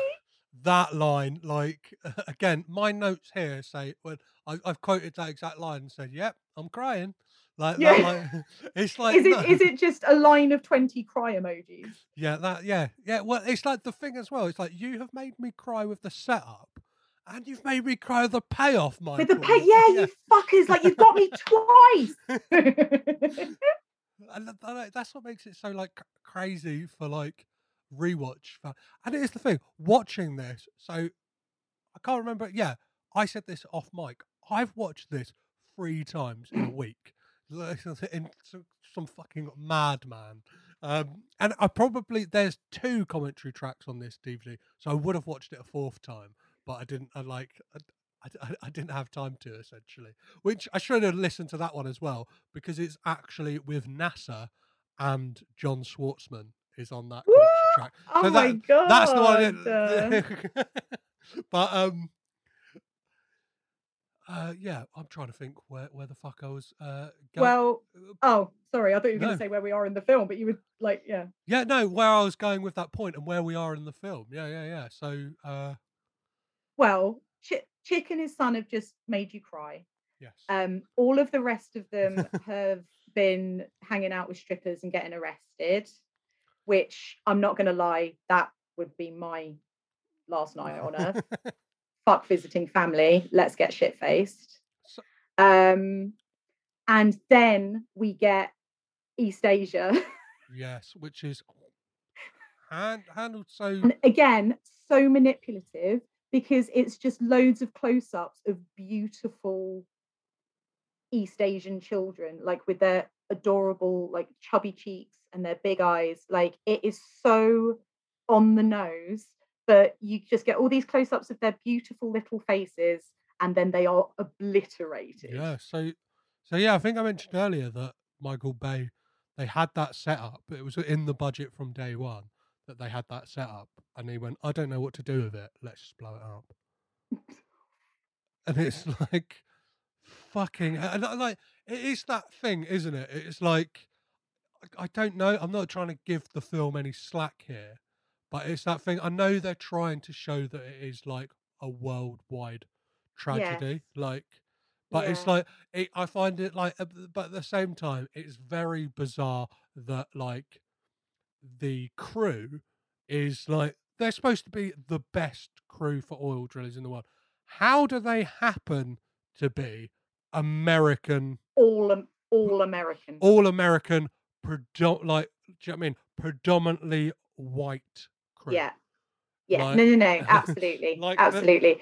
And like, so we were talking earlier about how they sort of do this setup with some characters and then they never, like, we never check back in with Carl and Dottie to check that they're okay, Mhm. essentially. I'm, I'll never get over it.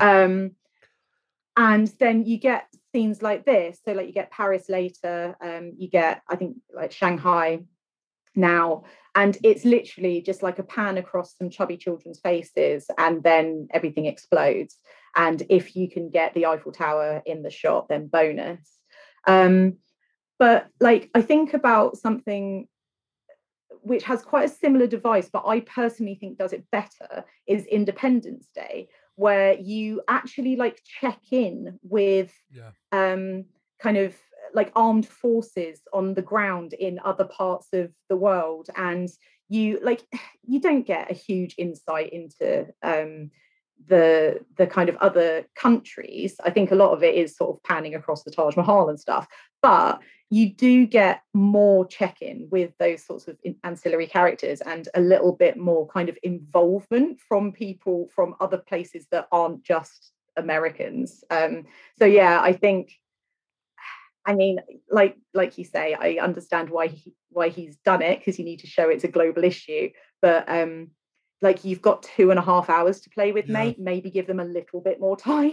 Well, it's that thing as well that like um there's even a line in this film when the cat is out of the bag that like there is this asteroid once the Shanghai like uh asteroid hits they and and they're kind of gearing up to to go into space they say like this is a program that is like first time that NASA has worked with like the the Ru- the Russians and like Japan and stuff like that it's like where where like how are they working Yeah, like, wh- yes.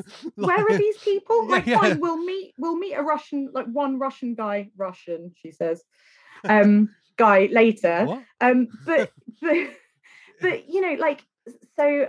Okay, I'm not a huge fan of this film, and uh, now I'm even. I've started saying it. I'm not sure it's true, so you might want to fact check, fact check me and maybe edit this bit out.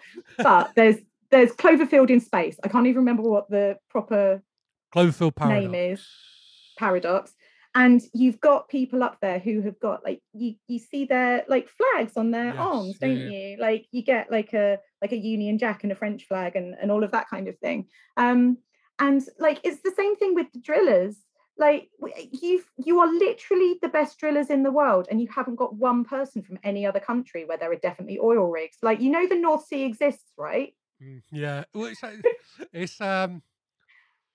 Yeah. the fact it's that there's no one there with one scottish accent i find bizarre that's all i'm saying it would have been great if um if it was uh essentially the kind of closest thing like British I could think of is like imagine like a Auf Wiedersehen Pet go like being the guys you have to send to space to do something.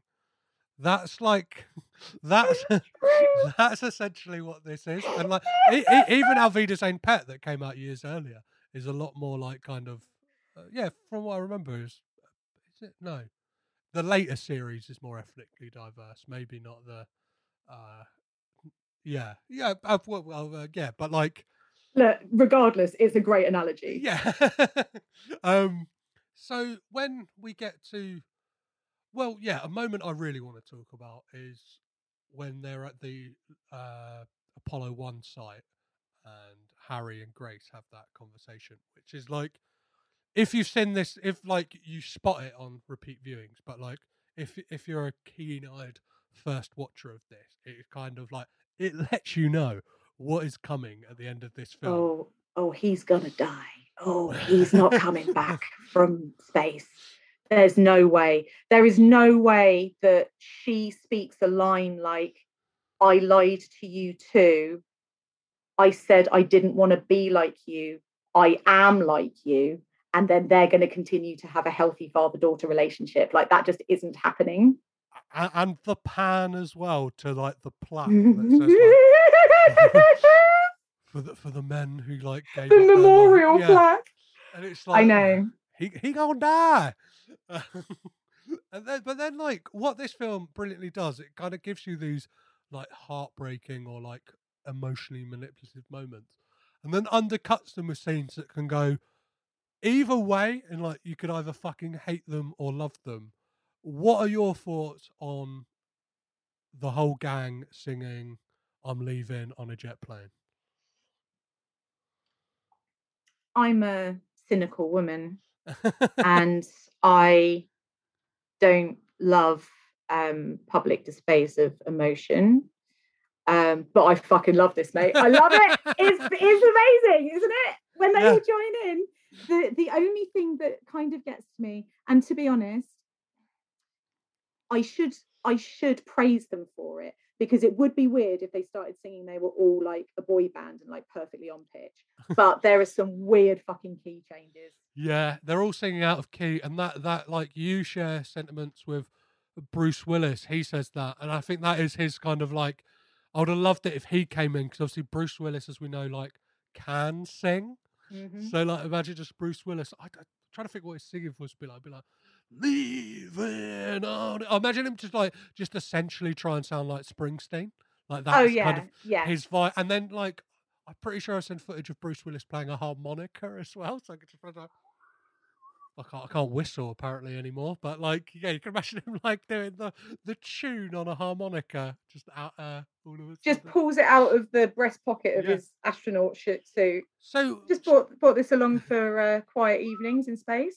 What do you think of these suits as well? Like these kind of like purpose built suits for the film, like the actual deep The space suits? No, the like the kind of weird textured grey suits they wear like Oh. in space. I don't have any opinion on them at all. No, no, no. Just like on a kind of aesthetic level, whether they're like, like they look cool. I'm not sure if you're like a sci-fi fan. If they look like, I think they look much better Well, than than like the I white am- suits. I am a sci-fi fan, and also I'm. It surprises me that I haven't noticed the outfits because I'm usually very on like the films, you know, costumes and, and fashions and things. Um, I just I can't. I think I maybe assumed that they were just what astronauts wore. So yeah, don't have a huge opinion, No. but I'm sure. I mean, like everybody does look really fucking cool. So Yeah, because even like the helmets look like Because obviously, like when you think of like astronaut, astronaut, like real life astronauts, there's like those bulky white suits. These are a lot more like slim fitting, and like even the like domes themselves are like I don't. They look weirdly old at the same time new because they're like they don't look perfectly spherical. They almost look like light bulb like, and they kind of look. Hmm. They they almost look something like quite alien about like the the design of the costumes they wear in space, and it's like I'm gonna have to go back and check this yeah, out. no worries. Uh, you can you can as well. Um, they did action figures along with the films. I'm sorry. Yeah, th- there's there's action figures, and that you can even buy the armadillo, which is like the the the drilling device, and that is the reason. The reason the armadillo has guns on it is yeah. because Hot Wheels told Michael Bay that toys with guns on them sell better. So Michael Bay put it in the film, and obviously, Okay, as as you were saying that, my brain my brain did two things. So as you said Hot Wheels, my brain went Hot Wheels, wheeling away. And then you said the thing about the guns and the toy companies, and my brain automatically went to Edward Furlong in Terminator 2 when he says, We're not going to make it, are we? People, I mean. and they, when the two little kids are fighting with like real guns in the desert. Um, yeah, no, I basically make up 95% of any conversation with quoting adverts and films. I don't know if you've noticed that, but uh, Perfect. So once they get into space, um, yeah, my, my notes say I love I love Owen Wilson. I think it's because I know what's coming. Um, but let's you mentioned him earlier, uh, the, the, the, the Russian. I think the Russian guy the who is also a Russian guy in um, Minority Report, I want to say, and also a Russian guy in Bad Boys 2. and Prison Break as well. He like so uh, yeah hollywood's go-to russian peter Mhm, Stormare who i think is possibly the mvp of this film and oh, and any film he turns up fucking hands down. Yes, I am. I am a Team Lev all the way. I, I i love him and uh, like i love his incompetent like it's just obviously put in the script that he's incompetent because it like it helps bring some tension to the film do you know what i mean and like And also, he's Russian, and American people hate the Russians, so he has to be. and they like they again they're always just giving you exposition because they're going like uh i think it's billy bob thornton's like over the radio going like that thing's been up there for 11 years like most of us have got car- cars cars aren't even that old and it's like he's been up there for 18 months so he's probably going to be a bit crazy and then you kind of you meet him and he is like he's exactly and he's like fucking bonkers. Yeah, exactly. He's just been going crazy on this um like space station all on his own. Um and like he's got he's got like photos of his dad up and stuff. Or no, it's not his dad, is it? It's like a like a Russian hero, like a, the first cosmonaut or something. and his uncle as well i think Oh, it is, says- and it is okay. Yeah. Yeah. I thought they were related. Um, and like the whole thing, he's like, "Don't touch anything," and then he gets AJ to go down the hole, and like with the lever breaking, and he's like, "Pull the lever," and he's like, "This is the lever," and then as he does that, the camera goes from close up on um Ben Affleck and the lever that's now broken in his hand, and immediately just like zooms out back up the shoe and then like immediately into like a wide shot of the room of like all these people looking a bit scared. Like that is possibly and i would have said that is possibly the most michael bay shot i've ever seen but now i know it's probably john schwartzman. Well, all the stuff on that like on that space station is great. I I, I love this whole sequence just because it's, it's, really like, it's it's scary like i hate i hate people trapped behind doors when there's Mhm. fire like that is really really scary and like i remember the first time i saw this like i was 100% convinced that aj and lev weren't getting off that space station because they make you believe it and it feels like purposely like disorientating, even though you get the kind Mm. of like um like uh, diagram of what the space station looks like, and you get the pinpoints of where everyone is. You kind of still don't know exactly, like, because they're just like, yeah, dots on a map. You're like, Yeah. who is actually where, and like, like what corridor leads to where, and I, I, I like, I like that kind of stuff. I like it's kind of, it, it, it kind of harkens back to Alien again in that kind of thing. I, like- I was literally about to say Alien. Yeah, definitely. And like they they seem to. I'm not sure if I'm imagining this or whether- my brain's kind of superimposed this, but I feel like there's a lot of like spinning camera stuff, which is always really disorienting as well. Like obviously, you know, things in space, if they start spinning, like I don't think they stop spinning or something like something to do with, you know, there not being any atmosphere and gravity and all that sort of shit. I'm not a scientist, I don't know. But um like I feel like they kind of use that in the camera work, and it is like it's this bit is proper like heart in your mouth stuff. Yeah, and it's that thing of um, he got yeah, Michael Bay got everyone to like as as much as they could do their own stunts, and like Mm. Ben Affleck at this point kind of felt like he had something to prove and was like, yeah, I'm really, I'm really up for it. I'm really like really up for doing my own stunts. And then he said like when he was climbing up that ladder and that like fireball comes up behind him, that was the moment he went, yeah, no, we'll get a stunt guy in like if we can. and there's that moment as well. Like it's that thing when you start to like look at things like from a filmmaking perspective, like that, like when that door shoots off, that is Peter Stormare and Ben Affleck, and it's like if they didn't do it in time, they they would have got hit by that. Even though like I don't know, it, it wouldn't be metal, whatever, but do you know what I mean they're still gonna still gonna knock. Yeah, it's still going at a pace. That could have knocked out his brand new teeth. I mean, you would have thought that after the money they spent on that, they would have been a bit more careful. Stunt man, exactly. um that yeah I, I i love like i want to go back to saying i love peter Stormare. like i think like he's just like he's underutilized in this film but at the same time like every moment he is on screen he is absolute fucking gold yeah, absolute gold. um, so let's barrel on with the with the plot. They go well. They manage to escape. They go around the they go round the moon, and like apparently apparently people like some people believe that to actually be a thing. You can like springboard around planets.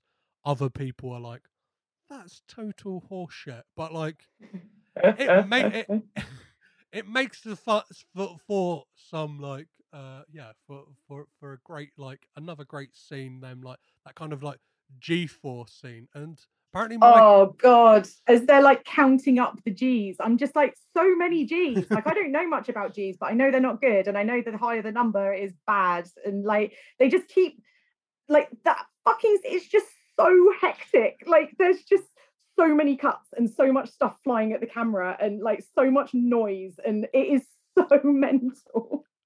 Apparently like a lot of the stuff where they're in space and that like michael bay would be like oh yeah like just act like you're weightless and like ben affleck was like is this really like a multi-million dollar like movie? You're just telling us to to act like we're weightless or like i think it's like that some of the scenes when they're supposed to be underwater it's some of the actors are filmed through a fish tank to give the like illusion No, what? yeah because the big pool they're in like they is is an actual nasa pool and they would only allow them to film in it for 20 minutes like twice so it, when you see like close-ups of bruce willis and uh, ben affleck Mm. that's like they were in that pool everyone else weren't allowed in there like, really? it was oh my a- it was- god! it was it was fully nasa guys and it's You're ruining the magic for me.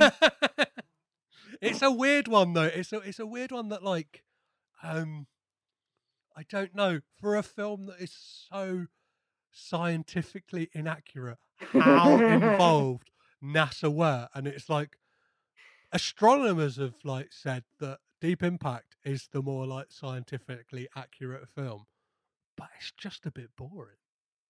I've never seen it.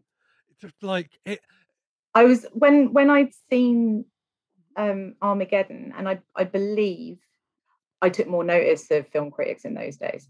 And um, I believe Armageddon was getting the favourable reviews over Deep Impact. It was a bit like Antz and Bugs Life, like it, they were both out at exact the same time.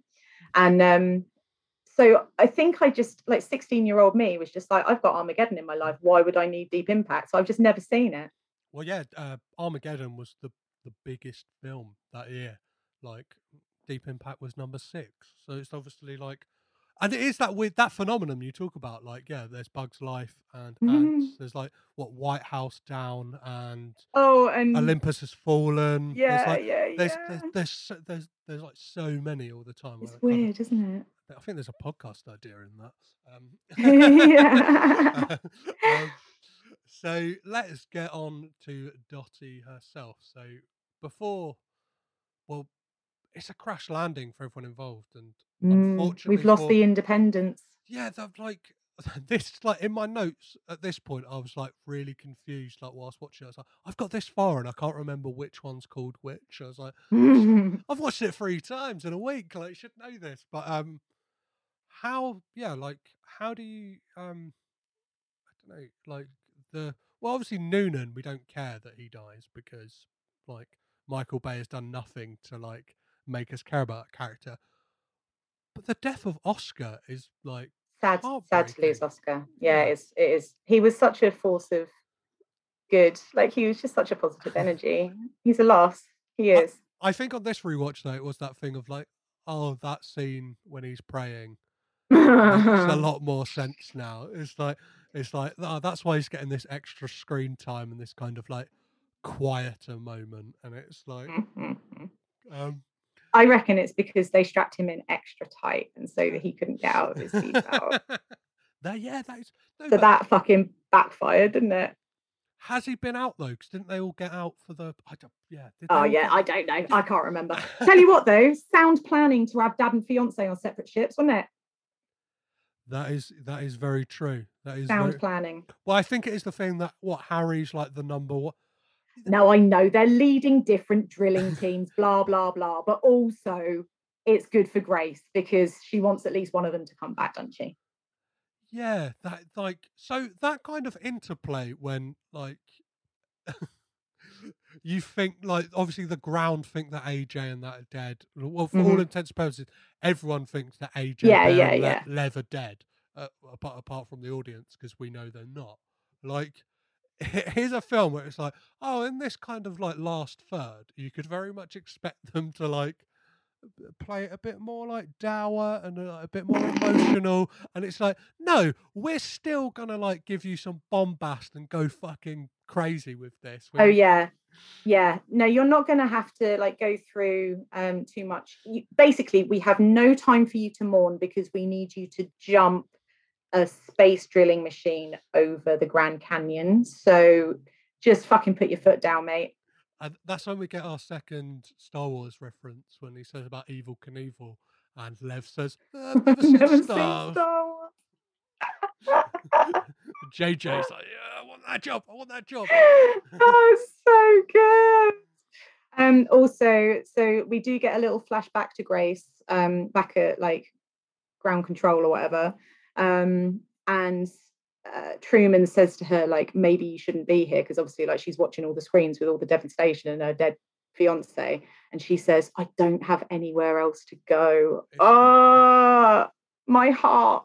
it's heartbreaking because yeah oh, they find out that the team of the freedom have landed in like the ninth quadrant or something like that and where they are there's iron ferrite so they can't Yeah, they've as- they've overshot it. How does he know that? Because he's a genius. and then william fichtner delivers the line that is again it's like it's a real like emotional punch where he's like you and your men are the biggest mistake in nasa history Ouch! but then it's like the tension's ramped up because we've got Keith David on on Earth, like kind of going, "We need to detonate this bomb." I've got the word from, I've got the word from the president, and then like, Because you know what this film means at this stage? Nuclear weapons, mate. yeah, I'm I'm there thinking because you don't really see the president. I'm like, I kept just thinking like, imagine this situation happened like with the la like don't speak the evil's name like it's like Harry and that wouldn't have even gone up. It's like No. it would have been it would have been nuke on day one, and then whilst they're at it, like nuke nuke some of the countries he didn't like as well. yeah, while, while you're at it. yeah, yeah. I would just. But I love, I love.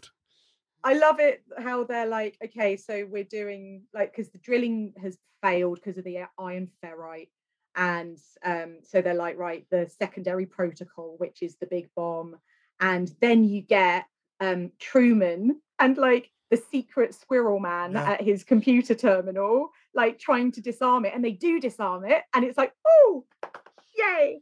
And then, but they notice that, and then the other man comes over. He's like, "Please step away from the terminal." And he, so he has like the savior guy has to leave, and then they re fucking det like yeah restart the timer. Oh my god, it's so stressful. whilst we've got all that stuff up on the asteroid as well, where it's like the kind of head to head between Harry and uh, William Fichtner's character, where he's like he's pulled a gun on him. I think it's like, Ch- like is it Chick who says like uh, Bill? Why have you got a gun? Yeah, yeah. He's like, oh, who brings a gun to space? Like he's like, like that. That is basically his delivery. Even in a tense moment like that, Bill Patterson. yeah, no, that was fucking Oh. spot on, like Mm. absolute perfect. Hmm, why has a gun in space now? Um, uh, but like when like even though again, I I cannot stress this enough. I've watched this three times in a week. I was still I was still on like the edge of my seat, going like, like, do it, do it, like turn the bomb off, like especially like and it's that thing that that that Michael Bay like shot where like the camera's right in William Fichtner's face, like sweat dripping off, and like it's going back and forth to him and Gruber, and it's like red, eh, red, red, and like the last second he says blue. It is like terrifying stuff. It's like proper like Yeah. shit your pants, like you're like fucking hell, like what's gonna happen? I thought I was gonna burst a blood vessel. yeah it is full on like it's really really well done um like they use every trick in the book to just absolutely like white knuckle it it's amazing. Um also while you while this is going on you've got steve buscemi um showing his first signs of space dementia. Um he also shows off his amazing space shades where he like presses a button and they just like flick down in front of his eyes inside his helmet. I am all over that. Um then he rides the nuclear warhead um, in a kind of Slim Pickens from Doctor Strangelove situation, which is hilarious. Um, and then we get the amazing delivery of he's got space dementia. Like that's a thing. Yeah, because he does that whole thing. What is it? He says like he's like I just wanted to feel the power between my legs, and, and like he starts shouting like he's like no more nukes. He's like, but those glasses, like let's yeah, like I need to. I want a gif of that moment because that's amazing. He's I would I would love a gif of that moment, please. Good. Yeah, if, if you could make that happen, I would be very happy. Wh- wh- what is it he says? He says like along the lines like, "Wow, it's a beautiful view from like Earth from up here," and like I, I, my remem like me rem yeah remembering like uh this film from like seeing it as a kid, I guess on like ITV two. I Mm. think this was like the, that, that was it was hard rotation, like especially around like the early two thousands. Um, oh yeah. I remembered this being a lot more like he absolutely like freaked freaked out. Do you know what I mean? Like to the point where like I thought he I thought Steve Buscemi like got killed essentially. Oh By- yeah, no, they just like gaffer tape him to a chair or something in the end, don't they? Yeah, yeah, like le- le- like he's kind of shouting his head off, and like Lev come comes in, and like weirdly just like takes off the tape from his mouth and then just walks away. Like, like I've I've got some serious shit to do because we've we've come to save the day. Um, Yeah, I mean that is a moment, isn't it, when the armadillo sort of comes yeah, well, essentially to the rescue, and they all realise that like the guys are alive, and we've got another drill bit because our one's broken. we might be able to do this after all. But uh, yeah, when the first armadillo blows up, and obviously like that's when Max goes. Uh, Mm. there's that really sobering like kind of. I- would say five minutes, but this film doesn't like give you any chance to like mourn. It just kind of goes like on to the next thing. But like, there's a, again like a kind of montage of Earth, like di- different places on Earth, Oh yeah, and it does like, it does like the like Titanic panpipe like music kind of comes in to like really like let people know it's a it's a sad moment, and then like there's there's lots of sort of um like low angled shots of people looking mournfully into the sky in sepia tones. Like everything suddenly all goes a bit brown. I've got like a weird like I'm not sure I, I thought something was wrong with my TV, but every time it's in like Paris, it's like it's like a blue tint to everything. It's like really like garishly blue and horrible. And it's like this looks like it's like stock footage. Like and again it's these weird like Dutch angles, like low Dutch angles. It's like yeah what is going on? And then yeah, as you like said earlier, Paris just gets fucking leveled. Like yeah and it's but that is the thing of this film. It's like, oh, that doesn't matter. That's elsewhere. Do you know what I mean? yeah It's like, exactly Shanghai's fucked completely. Paris is fucked completely. It's like we got a couple of holes in a New York street. a, a dog was in peril for approximately three minutes exactly. like and can we take this seriously please that scene as well. Uh, some of the scenes from the New York stuff is in the US version of this film is like trimmed because there is uh footage of the twin towers like oh yeah. like yeah uh like with yeah it's kind of unavoidable to see Yeah. like compare like parallels isn't it? Yeah because yeah one of them has been hit by an asteroid in that scene so it's like yeah. this is just very like b- like bizarre and yeah there's there's, there's things throughout that through like cinema whether it's is it spider-man 2 has a lot of like they kind of had to like get rid of like a whole chunk of that film because like it was like st- like a scene of spider-man catching a helicopter between the two towers or something yeah like so that is so interesting so i saw a trailer or like a um a kind of promotional spot at the cinema um i think it was spider-man i don't think it was spider-man Yes. 2 um and it had the web spun between the two towers and i'm sure it's david hyde pierce who is in the helicopter i've got such a vivid memory of this it's so weird um and that it was just like a like a teaser for Spider-Man. And then I remember seeing the movie and it not being in there and being really disappointed. And I've literally never seen nor heard of it since. And yeah, so that's yeah, it's weird, isn't it? Yeah, because I I think it was even like in Spider Man's like, reflection on his, like I remember all the posters kind of had to get recut. It's great, yeah, like, yeah, yeah. like um, well, let's get back to the crazy that is Armageddon, and yeah, that moment when the the the gang turn up, and it's when uh Harry gets to deliver the great line, "I've got five words for you," which is kind of like a, a motif throughout this film, right? And a lot of the time, it's like it's not five words at all. It's never five words. he says like, "I'm I'm goddamn happy to see you, boy," and uh, he's that, he's like, "That's six words." Yeah. um, and then we get yeah the payoff from like The hot- payoff from the the hot dogging. Yeah, yeah, yeah, yeah, yeah. exactly. Yeah. so the computers were wrong, it turns out, actually, because AJ does make it work. He pushes through and they fucking do it. So they get it's like, yay, we finally we've got the hole. We can put the nuclear bomb in it. Oh no, though, the rock storm, the rock storm that killed Max, it also deton- it damaged the detonator, mate. Like, what are we gonna do now? We're not going to be able to remotely set off the bomb. And so somebody's going to have to stay behind and set it off themselves. So what? Yeah, the drawing of straw scene Uh-huh. is like again, it's fucking heartbreaking. Like, like hats off to Ben Affleck for the. I don't know the way he plays it is kind of like it's on one hand it's like it's believable, but on the other it, it's like it's because he just goes like he gets the short straw and goes, oh man. Like, do you know I mean? He's like really like he really is like defeated, and it's like he just like vocalized it by being like, okay, yeah, yeah. And what is it? He says like, I, I guess we all got to die. Like, I'll, I'll do it here. And there's a- that that sense of bravado that I think is more heartbreaking than his kind of initial reaction because it's like, yeah, and sort of putting the face on it. Yeah.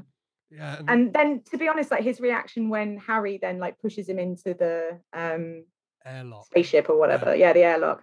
Um, because his reaction is then like like you can't do this to me like it's almost like he'd already like really quickly kind of made his peace with it and like he kind of like taken it on his his responsibility um and yeah so like that's like that's a really interesting way to play it like it's not no harry you can't do this. It's like you can't do this to me like this is Yeah. my fucking job.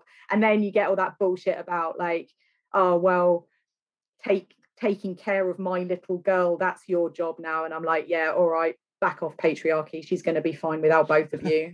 So let's let's not forget the amazing line earlier when uh harry and aj are talking about the fact that um him and oh no actually oh, i can't remember who's having the conversation but bruce basically says um he's the only guy like in her age bracket on the um rig he's they're not in love he's just her only choice or something like Yeah. that and it's like burn but also true he, he also does say to Oscar though at the same time, like you're pretty much the same age as her.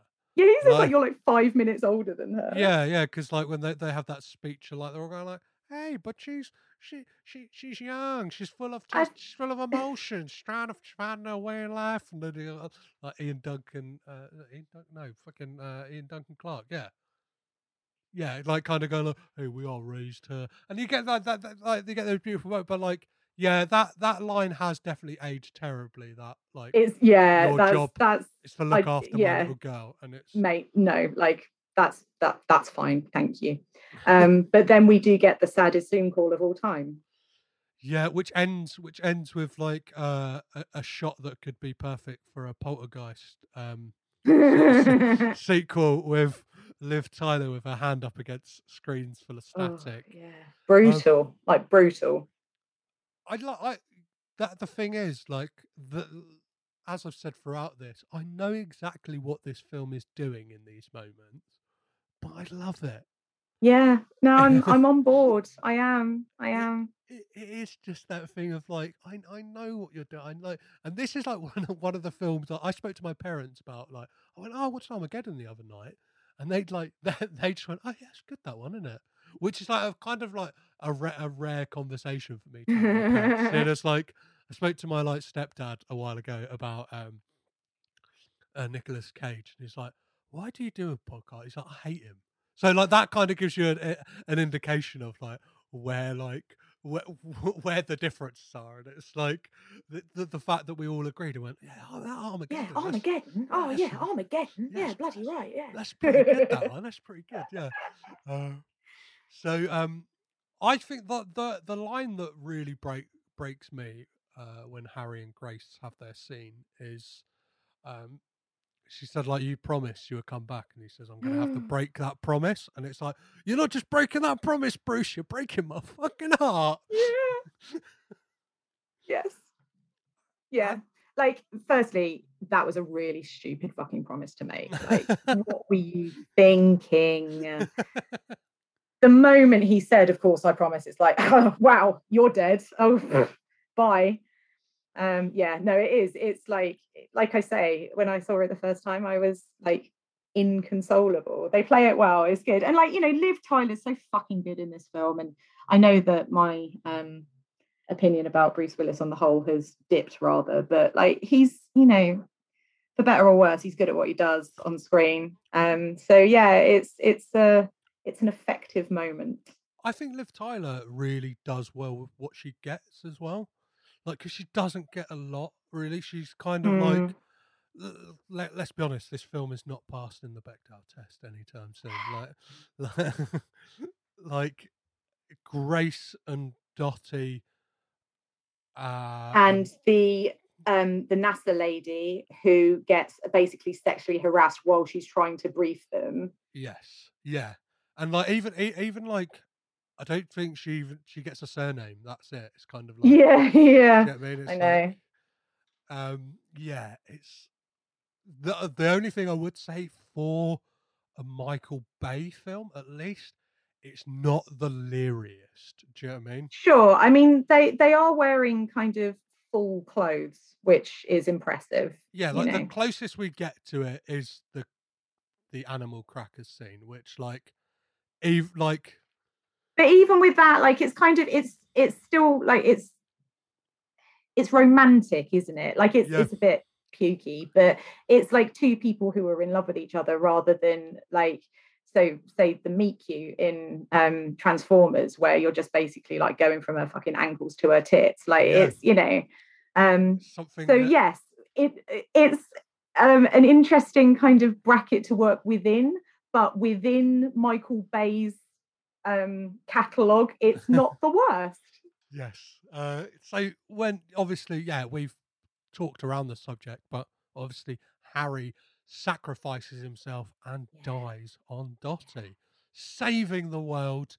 yeah And then we kind of like, well, we get like possibly one of the weirdest like sequences in the film of that like almost like I don't know, it's, it's like bizarre eye shot flashback. Do you know what I mean? It's like yeah it is weird isn't it yeah, it's like also pushing her on a swing and then like her sort of yeah it's weird it's like a weird sort of montage flashback but all sort of interspersed with like yeah, it's it's almost like uh they go into that like void that is in like Possessor as well. You know, like when it's like when they're oh, merging. Because it's like you get shots of Liv Tyler and Bruce Willis in like this kind of black nothingness, just like stood there. Like and it's, it's like under the skin yeah, and yeah, it's kind of like it's almost like horrifying. It's like yeah what, yeah yeah what is this? Like what is like yeah, what is going on? And then maybe oh maybe they asked udo kier for tips on this bit Udo, I think maybe he he got involved. He was like, guys, I've got some ideas for when he dies in the flashback. There's like that. The thing is as well, like the the way this film ends, it's like they're back down to earth, done. I love Yeah. that there's no like fanning about with like no, you get you get um it's nice because you get um Chick Chick, yes, yes, reunited with um his son and the mum, and there's lots of hugging, cute. Um Hound Dog somehow ends up with one of the strippers from the last night on Earth. Um and and Liv and um AJ get back like Yeah. together, and that's then it's like credits, right? yeah, and then like through the credits, you get like this grainy footage of their wedding as well. and it's like I, I like to me, I've, I've put in my notes like, do you reckon like that was the wrap party? They just got everyone to dress up for a wedding, and like just got I'd pissed. love that. I That- would love that. If And Bruce great, Willis was Bruce Willis had to wear a big sheet and be a ghost. or uh, they had like another version of because they have those like uh, easels with with the face. I think I don't- Oh, yes. not actually Yeah, yeah, yeah. but like with all the. no, they, all the- I'm pretty yeah. sure they are. Yeah. um, with all the photos, they've got one of those, but like with his face cut out, and he just pokes his face through, and that's the like, character. like the like the seaside Yeah, thing. yeah. where- That's amazing. And then yeah, you even, you even get you even get Lev at the wedding and that, and he's like in his kind of like um naval like kind of like regalia and stuff like Ah. that, and like um yeah, Bear looks great. He looks like he's in some kind of like pink suit or something like that, like like sharp as fuck. And then yeah, it is that thing of like right, we've told our story. It did take two and a half hours, but like it rattled along and like gave you so much that two and a half. I hours. can't believe they didn't invite Carl and Dottie to the wedding. That's all I'm saying. That's uh, that's where this film. That's that's probably where this Quite the snub. yeah drops the ball. So um, before before I yeah before I let you go and we wrap this thing up, uh, I just wanted to mention slightly like the weird le- like, not legacy, not weird legacy, but like the kind of things that surround this film. As I mentioned, like there is a toy range for this film. hmm There is a Disneyland Paris ride that closed in 2019 hmm called Armageddon Less Outta here? Special. No, it's it's it's Armageddon the the special effects, which from I so I put the call out on Twitter to see if anyone had been on it, and it was like a resounding, yeah, it was shit. So like there was part of me going, ah, missed out on like a, a great opportunity, and now I'm like, great, I'm, I'm glad. Yeah, I, thank God. I dodged a bullet. And ironically as well, it's being replaced with an Avengers ride. Oh, yes. Well, there you go. And that- we have come full circle. Yes. And and as we talked about something um off air is this is a film that is in the Criterion collection. I know. This has blown my mind. So this is one of two Michael Bay films that are in the Criterion collection. Would you like to hazard a guess at which is the other one? Mm. I'm going to say, mm, no, I'm going to say this, but I don't think it's right. I'm going to say The Rock. Yeah, that is the Oh, that is yes, nailed it. Yeah. And but like like some like I, I like to point this out a lot of the time as well is like how as much as like the criterion collection is like a, a cool thing it is also like backwards and like doesn't know what it's doing because it's like it's often pointed out online when people are like there's not a lot of like diverse representation in the criterion collection it's like there's no there's no women there's no like people of do you know what i mean? It's like oh noah baumbach yeah like marriage story. Oh um barry jenkins "Uh, don't- don't- worry about moonlight and it's like Mm. i always go like it's crazy there's all this like underrepresentation and michael bay's got two of the fuckers in there oh my god. Yes. What a what a glowing indictment of the Hollywood system. That's amazing. Amazing. So let's get on to some Coppola connections and wrap this thing up.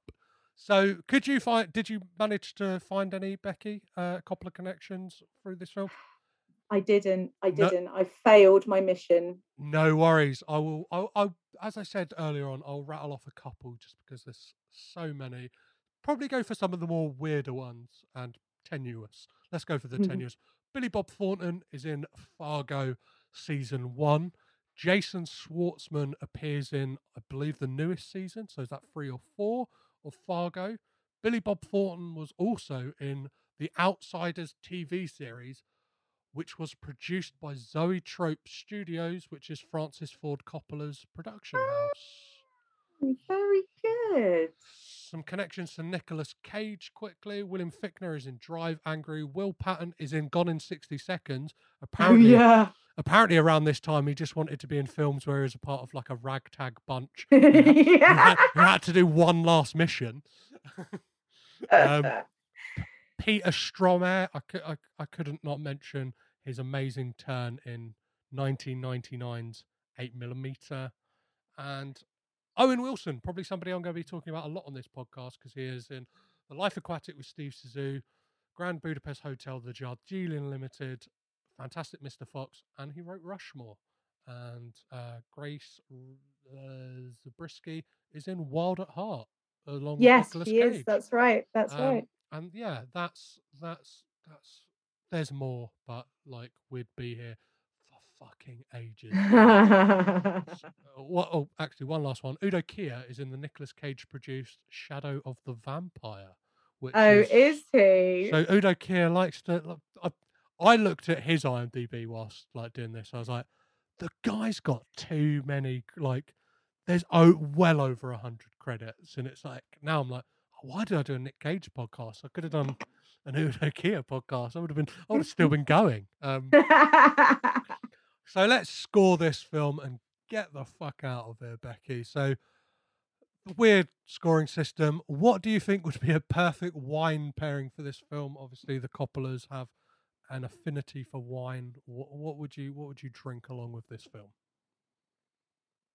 well, I have given this some thought. Perfect. I was in Canada a couple of years ago, and they do this stuff called ice wine, which is like it's a dessert wine, and um, it's really sweet because the um, the grapes like freeze on the vine, which like concentrates all the sugar in the grapes, and then they make this really like sweet dessert wine. And I thought because Dottie is a big icy bitch, I would like to pair it with with an ice wine. That is perfect. And and that's an ice wine, not a nice wine, but a nice ice wine. I'd probably go for like a bottle of Lambrini because it like it's it kind of it is cheap. It is like it is nasty. You know what it is, but it, it does the trick. And I think Does that is the trick, yeah. is very much what Armageddon does. Like you going in, you know exactly what it is, but Yeah. it still get it still gets the end goal. You get to the end goal, and you're you're rightfully pissed by the end of it. You're pissed on tears and, and emotions And manipulation. adrenaline. Yeah, yeah. It's like, ugh, might, watch, might watch it again. Like, uh, um, and how much are you paying for that wine? AKA, is this a good or is this a bad film? I mean, I'm not going to go very expensive. I would probably pay in the region of five pound ninety nine. Perfect. That's a that's a that's a that's a decent score. And um, this isn't. I'm not sponsored, but you can get the Criterion Blu-ray of Armageddon on World of Books for four ninety nine. So for t- for for Well, if you'll excuse me, I have some shopping to do. so uh, yeah, that is a perfect evening's entertainment for less than twelve pounds. Uh, so if anyone's crazy enough to not have seen this film, Becky, would you recommend it? yes, yes. Now, do it now. And uh, just some fun questions before we go. Which couple of family member would you keep? But in the in doing so, you'd have to get rid of every other member of the family. Jesus. Um. I'm so glad I'm on I'm- this end of asking these questions. Uh, uh, well, I'd keep Sofia, but uh, don't think it's not breaking my heart to lose Nick Cage. It's it, it- yeah. That's that's I, like the more I've especially been like reading like about Sofia. Like that's the, one of the things with this podcast. Like the more I'm kind of looking into people, it's like, and I don't know. I think so far on this podcast, a film that's really like hit me like personally is somewhere. So I can definitely Yeah, it's an amazing film. I can definitely see like an affinity with Sofia's film, and it seems like every film is a choice. So uh, that's, a, Mm. that's a that's a perfect pick. Um, and are are the Coppolas the greatest film family of all time?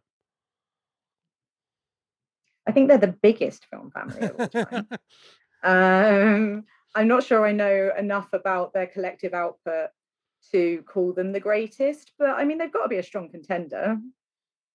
so yeah, yeah, yeah. Well, obviously, I'm pretty biased because I'm the one who's decided to. Uh, so so um, uh, let's move on to the probably the biggest question of this podcast is what does Bill Murray say to Scarlett Johansson at the end of Lost in Translation?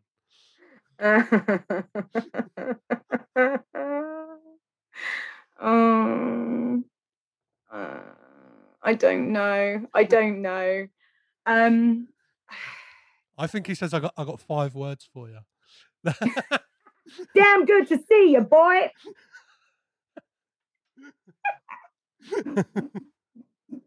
Perfect. I'm happy to take that as an answer if uh, if, if you can't think of anything. Either that or he's asking for Udo Kier's phone number. I don't know. Yeah, I've got I've got a project. I think it'd be perfect. Yeah. it's vampires in space. I don't know if that's something. Oh, I, I'm sold on that one. Sounds like something like John. If that, if John Carpenter's vampires had done well, that's where it would have gone next. Oh, a hundred percent. Yeah, that's so true. And then vampire, well, vampires in the hood or something. yeah, amazing. So Well, uh, no, that's that's uh, Leprechaun. that's um.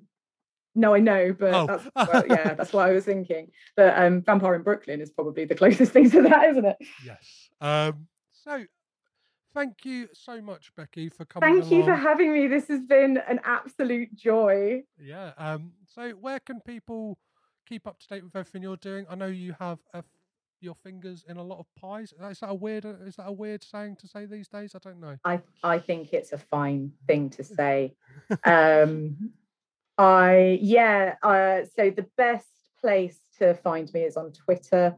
I'm at Bunny Darke. Um, you that's where I kind of share a lot of my stuff. And there's a link tree link in my profile, which will take you to um, where I sort of share a lot of my writing. Um, I've also recently started a Patreon um, just to uh, sort of give people the opportunity that if they like what I'm putting out there into the world, they can um, yeah. give me some support, sort of financially. Um, but at the same time, I know that it's not a great time financially for a lot of people, so it probably wasn't the best time to start a Patreon actually. um, but uh, yeah, like you know, just give me a follow and you know, listen to my stuff and read my ramblings, and yeah, it will. You know, I'm not hard to find.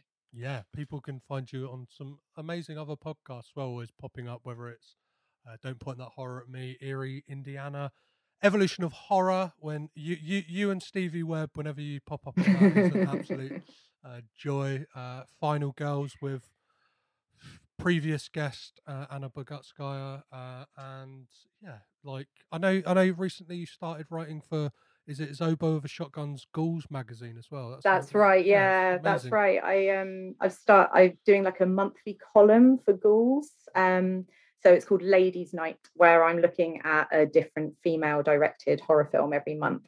Um, so the first one was on um, Karyn Kusama's The Invitation. Uh, so that's doing the rounds at the moment. And um, my next one will be out in April. Um, and it's going to be, so it's a bit of a change of pace from um, the slow burn, subtle, um, dramatic entity that is The Invitation. I'm going completely in the other direction and i'm going to be writing about urban legends bloody mary. So uh, yeah um, keep your eyes peeled for that. Amazing. Again thank you for coming along and making some couple of connections with me. Thank you so much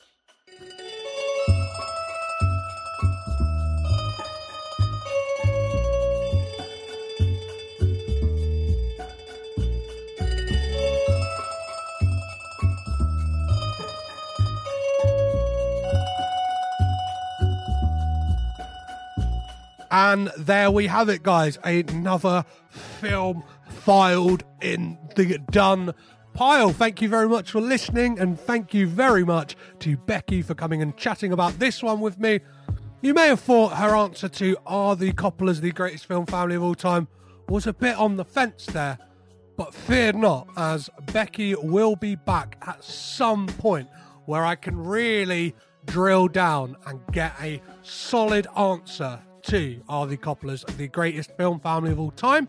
If you think they are, don't hesitate to get in touch on Facebook, Twitter, Instagram, or Letterboxd, all at Caged In Pod, or drop me an email at cagedinpod at gmail.com As for next week on the podcast, I'll be discussing the 1996 Patricia Arquette starring Flirting with Disaster, where I will be joined by James Hancock of Wrong Reel Podcast and the Geeking with James Hancock YouTube channel. If you enjoyed this episode, be sure to rate, review, subscribe on Acast, Apple Podcasts, or whichever podcast platform you're listening to this on right now. I've been Petros Patsilivas, your guide through the crazy world of the Coppola family tree, so be sure to keep it Coppola, and I'll catch you next time. This podcast is presented by the Breadcrumbs Collective, home of the Pod Charles Cinecast, Caged In Coppola Connections, A Drooptown Limerick, Maine, franchised, and many more to come. Our shows are all presented ad free and made possible by listeners like you. Please support our shows by subscribing, leaving ratings and reviews, and becoming patrons at patreon.com. If you'd like to learn more about Breadcrumbs, head over to breadcrumbscollective.com. Breadcrumbs. It's more than a podcast network, it's family.